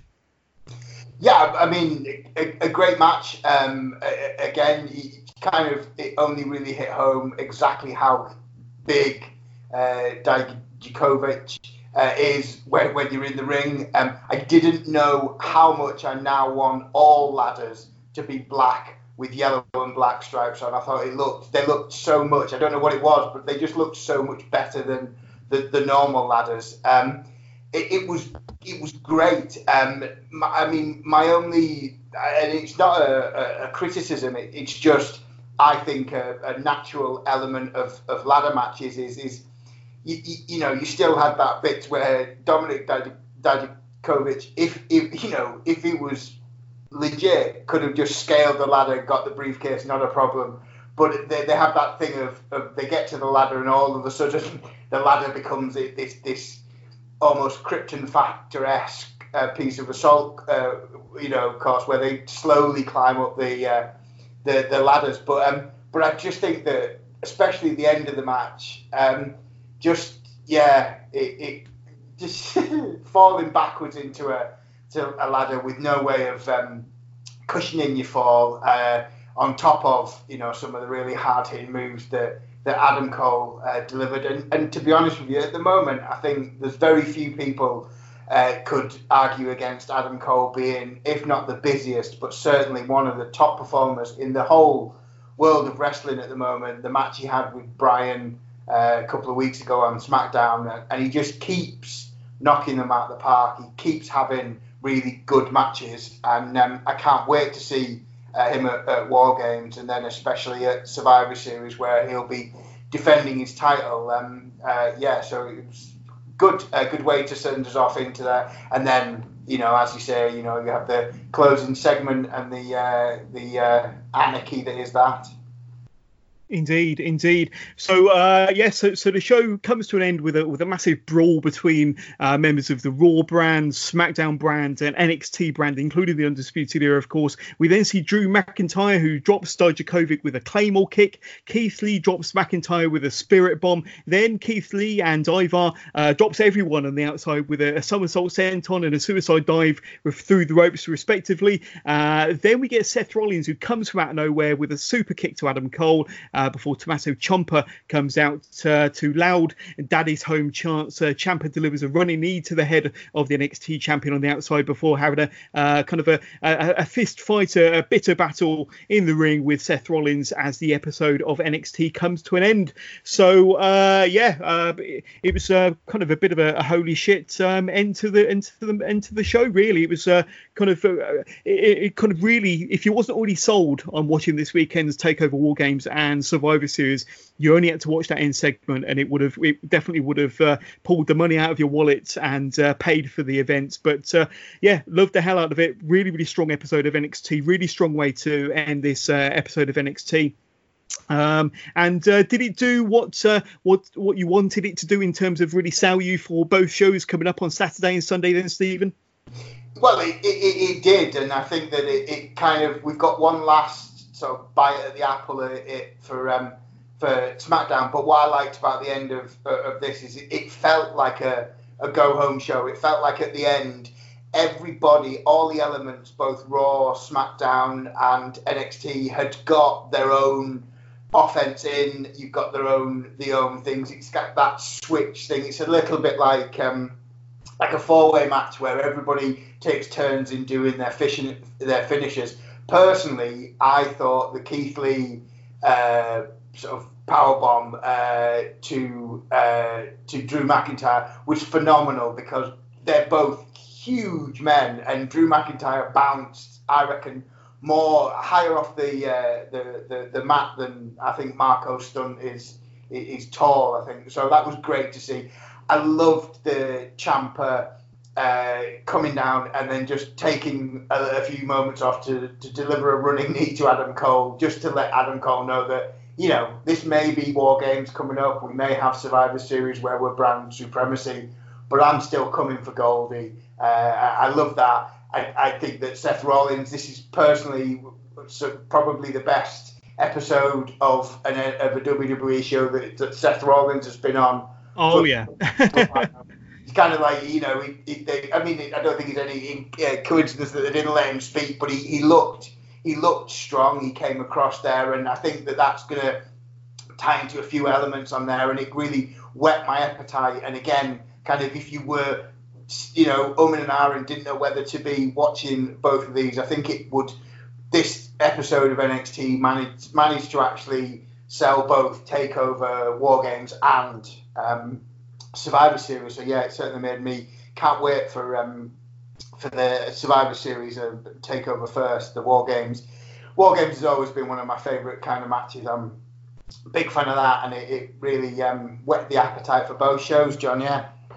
Definitely. Well, let's have a look at both shows and let's break down the card for uh, for Takeover War Games first of all. That's going to be taking place uh, uh, tomorrow night as we're recording this, uh, and uh, on Saturday night uh, the four matches are as follows. The four matches that have been announced are as follows. Obviously, you've got the, the triple threats Pete Dunne uh, versus Killian Dain versus Damian Priest. Let's talk about this one first of all, because originally, and correct me if I'm wrong, but originally this was meant to be a three way that was going to be taking place on this week's NXT, uh, but they bumped it up to, to take over uh, a day or so uh, earlier. And. Um, or, earlier on in the week before this week's NXT, and uh, it, it, officially became a number one contenders match essentially. So the winner of this match will then go on to face Adam Cole at Survivor Series on Sunday. Now, for for a while now, we've been kind of speculating, well, when is Adam Cole going to be involved in Survivor Series, and uh, why is he not involved in a match yet? And uh, are they going to include him into a, triple threat match, maybe Brock and Rey and Adam Cole, or what what were they going to do with Adam Cole? Essentially, and he's been quite a, a, key part of recent Raws and Smackdowns, of course, um, as as well as uh, NXT, and that goes without saying. Uh, but now we know what role Adam Cole is going to be playing on Sunday, and of course this triple threat match uh, will will fit nicely into that. So Pete Dunne former United Kingdom champion, of course, Killian Dain, um, the, the, the beast of uh, Belfast, I think they call him, and and uh, and uh, Damian Priest. Uh, it's a, a, fantastic three way, and uh, you know that you're going to get a pretty hard hitting affair between these three. Um, but uh, who, who who have you kind of got earmarked as the possible winner for this triple threat to eventually go on to face Adam Cole on Sunday then? Well, I, I, I, it seems to be that everybody's picking the same, uh, uh, the same person. Everybody I've, I've seen, and, and I can't see past uh, the bruiserweight Pete Dunne. So I'm going for, um, I'm going for Pete Dunne in in this one to uh, to then go on and uh, and be on Survivor Series. Um, yeah, so so that's my that's my pick is Pete Dunne. Yeah, and I, I think my heart is definitely saying Pete Dunne. I hope they go with Pete Dunne for everything that he's done, uh, you know, for NXT UK and on the NXT brand uh, brand as well. He's been in, involved in many takeovers uh, before this one, uh, so I hope they kind of give him a, a, chance to feature on a on a WWE pay per view the following night, and I think he'd very much deserve that. However, I, I, don't know. I've kind of got something in the back of my mind thinking that uh, they like the look and the style of Damian Priest, and they probably might want him to feature on a pay per view who knows? Um, obviously, Killian Dain's got his advantages as well. He's, he's a big, um, brute of a man uh, mm. that can that can move as fast and as well as any of them. But um, I'm keeping my fingers crossed for a bruiserweight win on Saturday night and to hopefully get a, a, real kind of show stealer between him and Adam Cole for the NXT Championship on Sunday night. Uh, and then, of course, you've got Matt Riddle going up against Finn Balor, and Finn Balor was originally going to be taken on Johnny Gargano. Johnny Gargano is out with a, a neck injury. We're waiting to kind of hear more regarding uh, that injury. But uh, Matt Riddle was eventually was uh, uh, initially going to be part of the men's War Games team. Um, and uh, that that got changed on last week's episode of NXT, so it's now Matt Riddle versus Finn Balor, and uh, this is a singles match. And to be honest with you, I'm probably slightly more excited about this match. Matt Riddle going up against Fat Riddle, uh, Finn Balor, as opposed to Johnny Gargano. Um, but uh, yeah, I mean, you've already said that you're such a big fan of Matt Riddle. Uh, you must be looking forward to this one. I, I, am. I'm a massive fan of uh, of the King of Bros, but um, I think in this one, I, I, I think Finn Balor's going to be um, the, the the winner. I think there's a maybe an outside chance of uh, maybe some uh, shenanigans. Um, I don't know how um, how uh, injured uh, Gargano is, but um, I, I I don't know. I just I can't see Finn Balor coming down to NXT and uh, uh, uh, especially kind of uh, for me the, the the last big match that, that Finn Balor had, or certainly a, a pay per view match, was when he got just weaved into the canvas by the Fiend.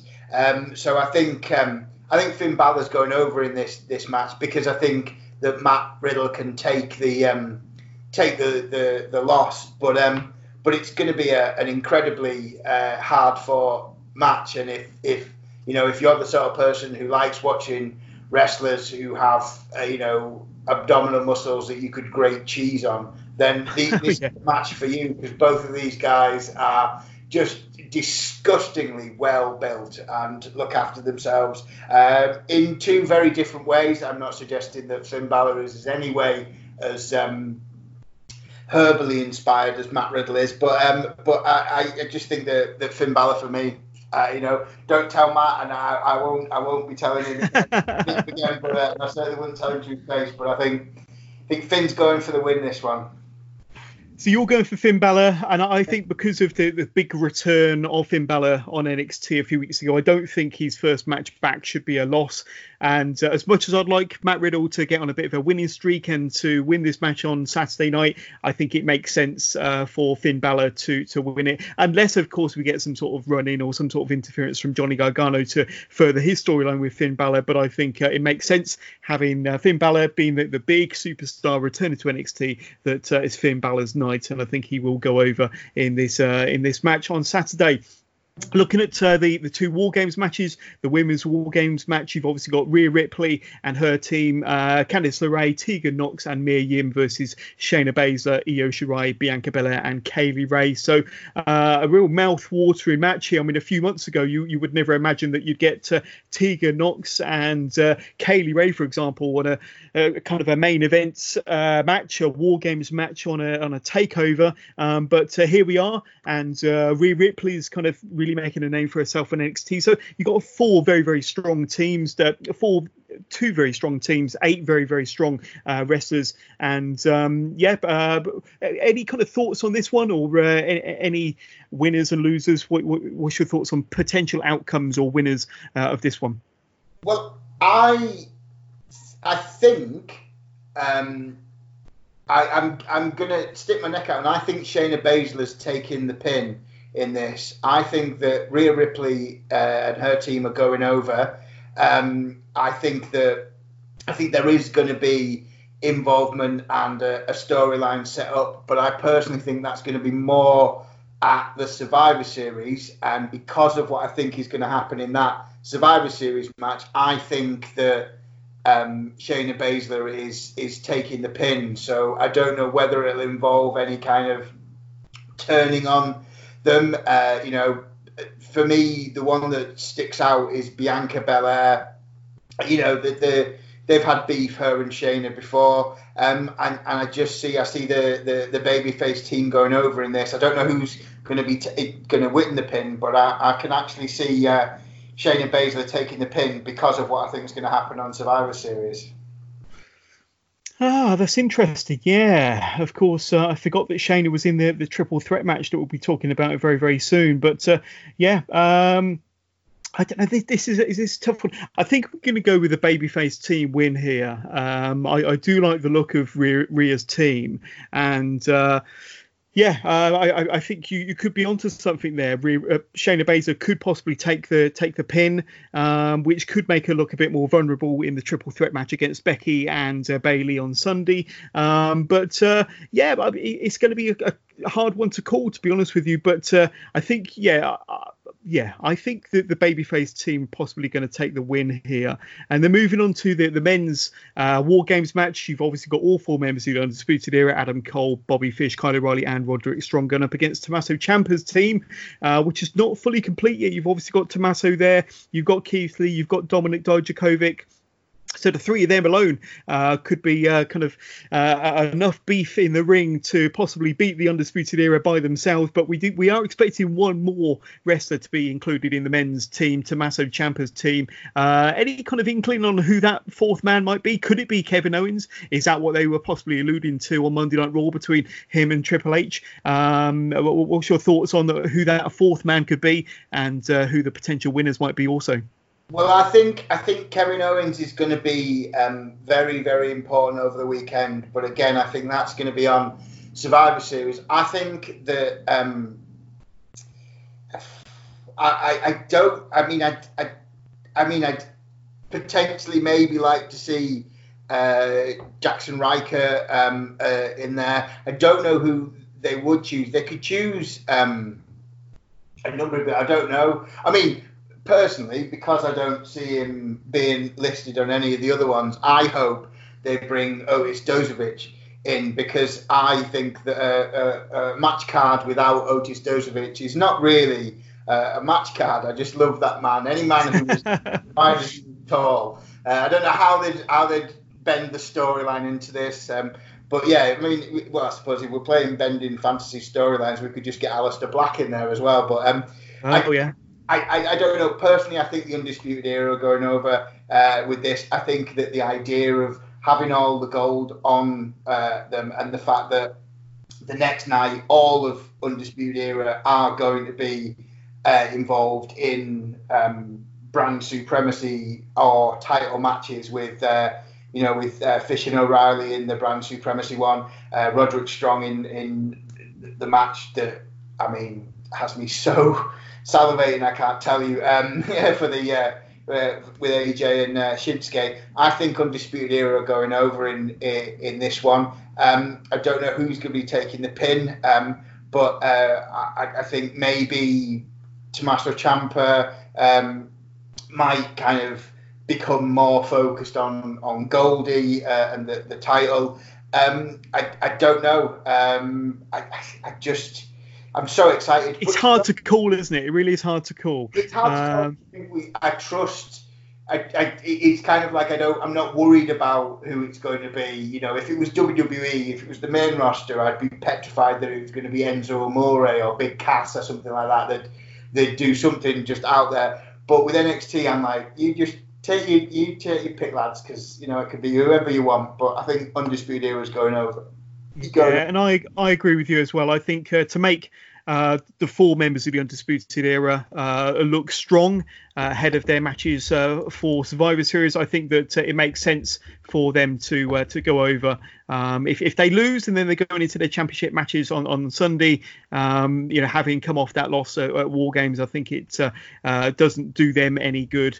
Um, but um, yeah, I'm going to go for an undisputed era win there as well. It'd be interesting. I think that one of the most intriguing things about this match going into it is who will be that fourth member of Tommaso Ciampa's team. Um, but uh, Steve, let, us have a, a, little look at uh, the the Survivor Series cards. So we just break down some of the some of the key matches here because we don't know the full um, the full lineup of uh, who's going to be on the NXT men's team in the five on five on five. And the same for the ladies' uh, match. Um, but let's have a look at uh, the, the, match we've just alluded to, actually. AJ Styles, the current United States champion, going up against Shinsuke Nakamura, the Intercontinental champion, going up against uh, the NXT North American champion, Roddy Strong, of course. So this is, uh, well, this is a, a, dream match. We spoke about dream matches throughout this episode of Wrestling with Johners, and this is definitely up there uh, for brand sim- brand supremacy triple threat match. Now, none of the titles are on the line, um, but uh, uh, this one is well. It might open the show because it's such a hot match uh, mm. to really get things kicked off in uh, kind of high stakes and uh, high fashion.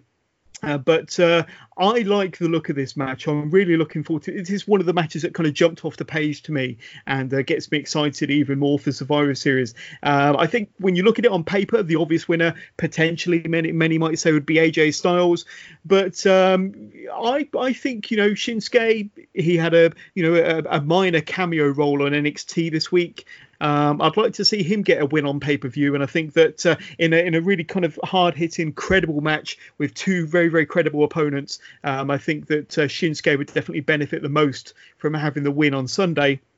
So I'm going to go with Shinsuke, but uh, uh, Roderick Strong, AJ Styles, Shinsuke Nakamura. Who's your pick? Uh, I'm going to go for I'm going to go for Shinsuke Nakamura, um, just because um, I, am I'm, I'm a big fan of um, big fan of puns, and I think that if Shinsuke wins, he will truly be the king of strong styles. There you uh, go. he's big, strong, and styles. Uh, so I'm going to go with that purely because um, my main pick is I don't care who wins this match. I'm so excited about this match.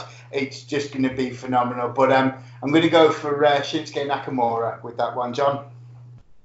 Yeah, we both agree on that one. Um, obviously, we've got the five on five on fives, which uh, we, we, kind of yeah we've glossed over. But let's have a look at another brand supremacy match, and it's the Viking Raiders versus the New Day versus the Undisputed Era. So looking at this one, I, I think you know it would have been a much more of an interesting match, especially to wrestling purists like myself and yourself. Had the uh, had the revival been a part of this triple threat match However, the New Day are in there, and you know, not to take anything away from the New Day, they they they they have a, a really celebrated history, and um, obviously we know that it's going to be Big E and Kofi Kingston.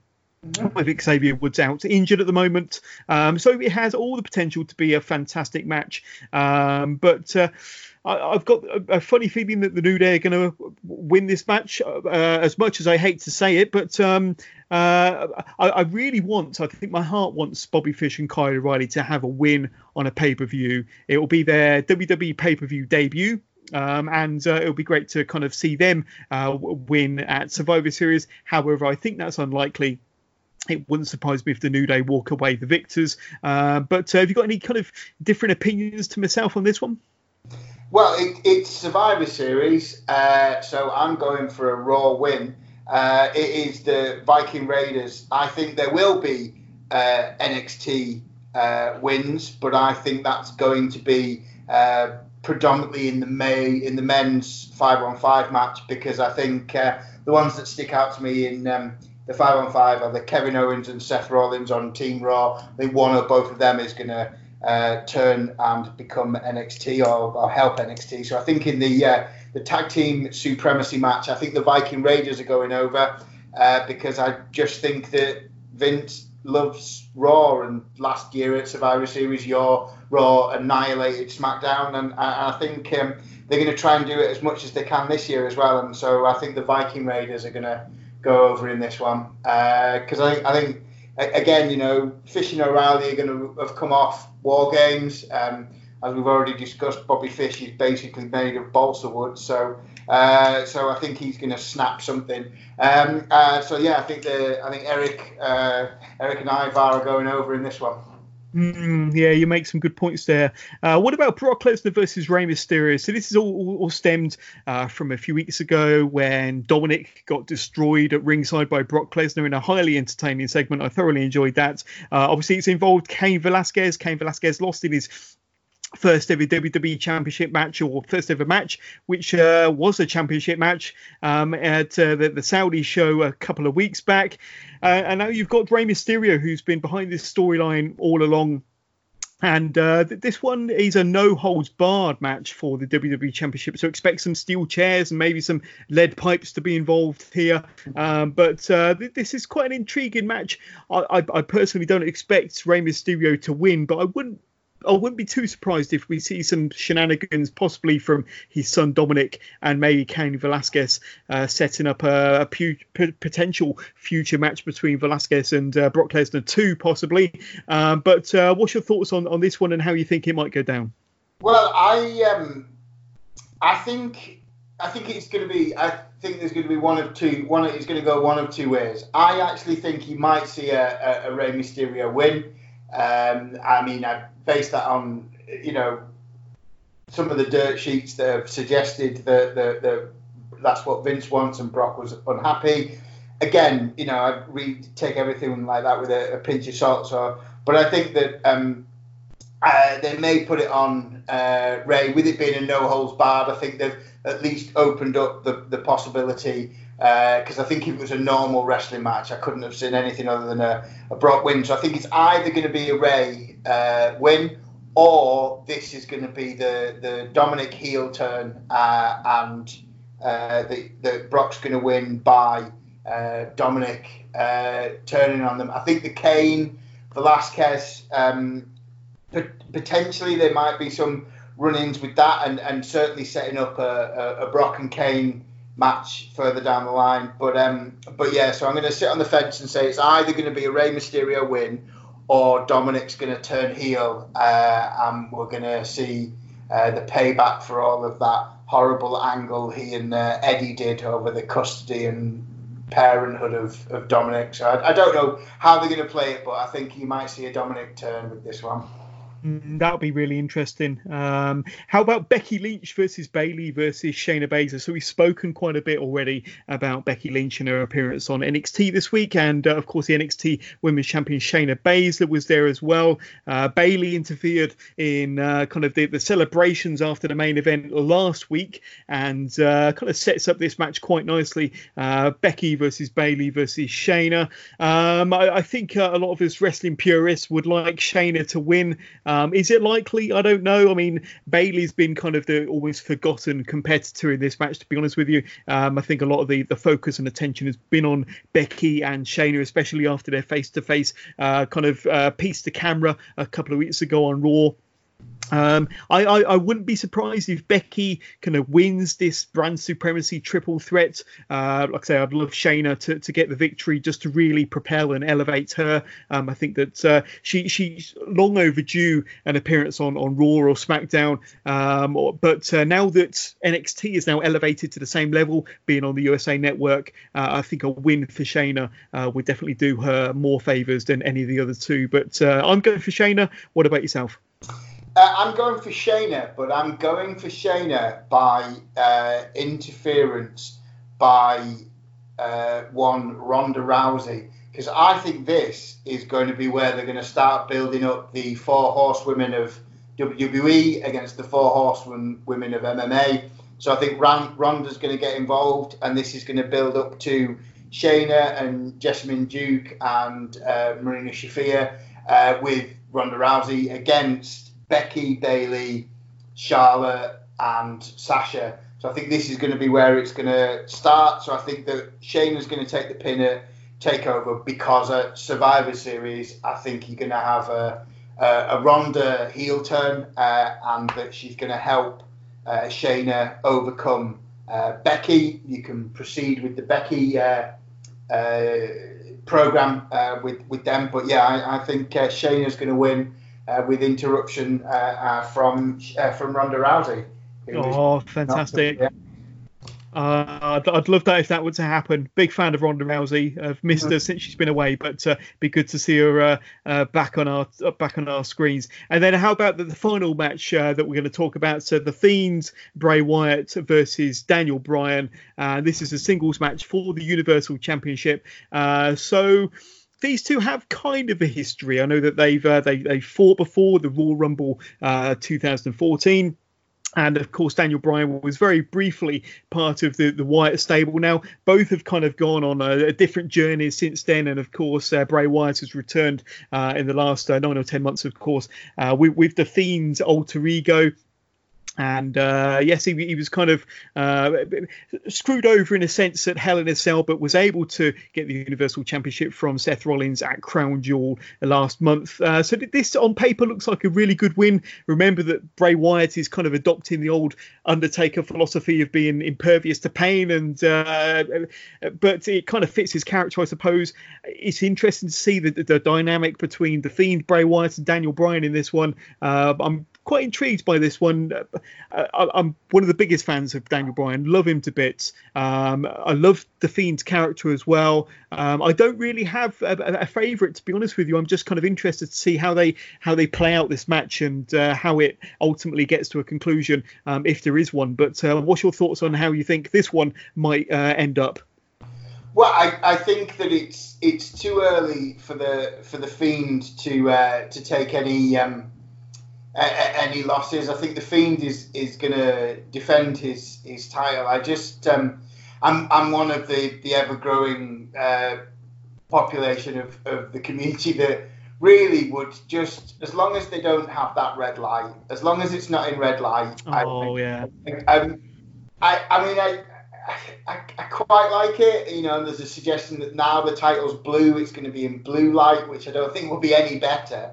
Um, but I, I, I just, um, I, I, just think that the the fiend is is so over at the moment. Um, I think they're going to continue with with these um, lights, but um, but I can't think of anybody uh, better to uh, to to put against the fiend as as Daniel Bryan at the moment because again, you know, he's a phenomenally good uh, performer. He's so over with the crowd, but equally he doesn't sort of have that thing of this protected element to him. So Daniel Bryan can eat a loss, and and, and it doesn't really uh, won't really affect him.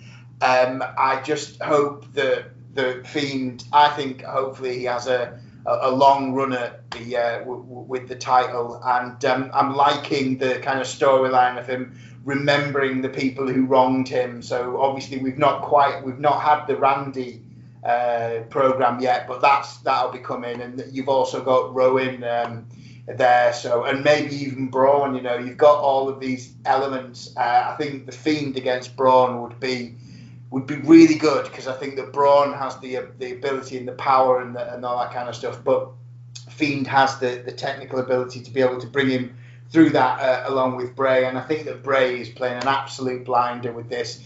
Um, but but you know I wouldn't be upset if if, if Daniel won, but I, I just think it's going to be a really good match, uh, and uh, I'm a big big fan of the Fiend. Yeah. Well, as we said throughout this episode, this weekend is, is going to be absolutely mega. So if you're a wrestling fan um, uh, and you know you love NXT and you're interested to see how the Survivor Series pans out with the brand on brand versus brand, uh, having the NXT brand as, part of the Survivor Series for the first time ever, um, it, it's certainly kind of intriguing as far as I'm concerned. Uh-huh. If you if you if you've loved the black and gold brand as much as I have and as much as Stephen has for all these years, you're going to love the Survivor Series. But uh, Takeover War Games can't wait for that. Some really big matches. Um, looking forward to the War Games matches themselves. Looking forward to seeing if they uh, add a, a, fifth match. Um, uh, who the fourth person might be in Tommaso Ciampa's team. There's so many things that I'm looking forward to. Um, so many great matches. Uh, I'll keep my fingers crossed for Pete Dunne in the triple threat against uh, Killian Dain and Damian Priest. But uh, I think this weekend is going to be absolutely mega. But uh, one thing you need to do is keep it tuned to the Wrestling with Johners podcast because we will be doing full reviews of both Takeover War Games and Survivor Series over the coming days. But Stephen, that brings us to an end to uh, episode 80, this this episode of Wrestling with Johners. Uh, so thank you so much for being a part of this uh, this brilliant episode. Uh, I really hope you've enjoyed this experience and uh, would love to get you back on the show sometime again in the future, buddy.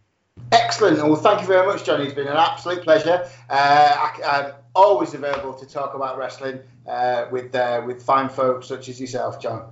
Superb. Well, from myself and from Stephen, uh, we hope you've enjoyed this episode. In the meantime, please keep tuned to the Wrestling with Johners podcast for all of your weekly NXT AEW updates. And of course, monthly WWE pay per view reviews and uh, AEW pay per view reviews. Of course, uh, uh, we've covered every single one of AEW's pay per views to date, uh, and so much more. And if you've enjoyed listening to this podcast, please don't forget to spread the word, tell your friends, and tell your family.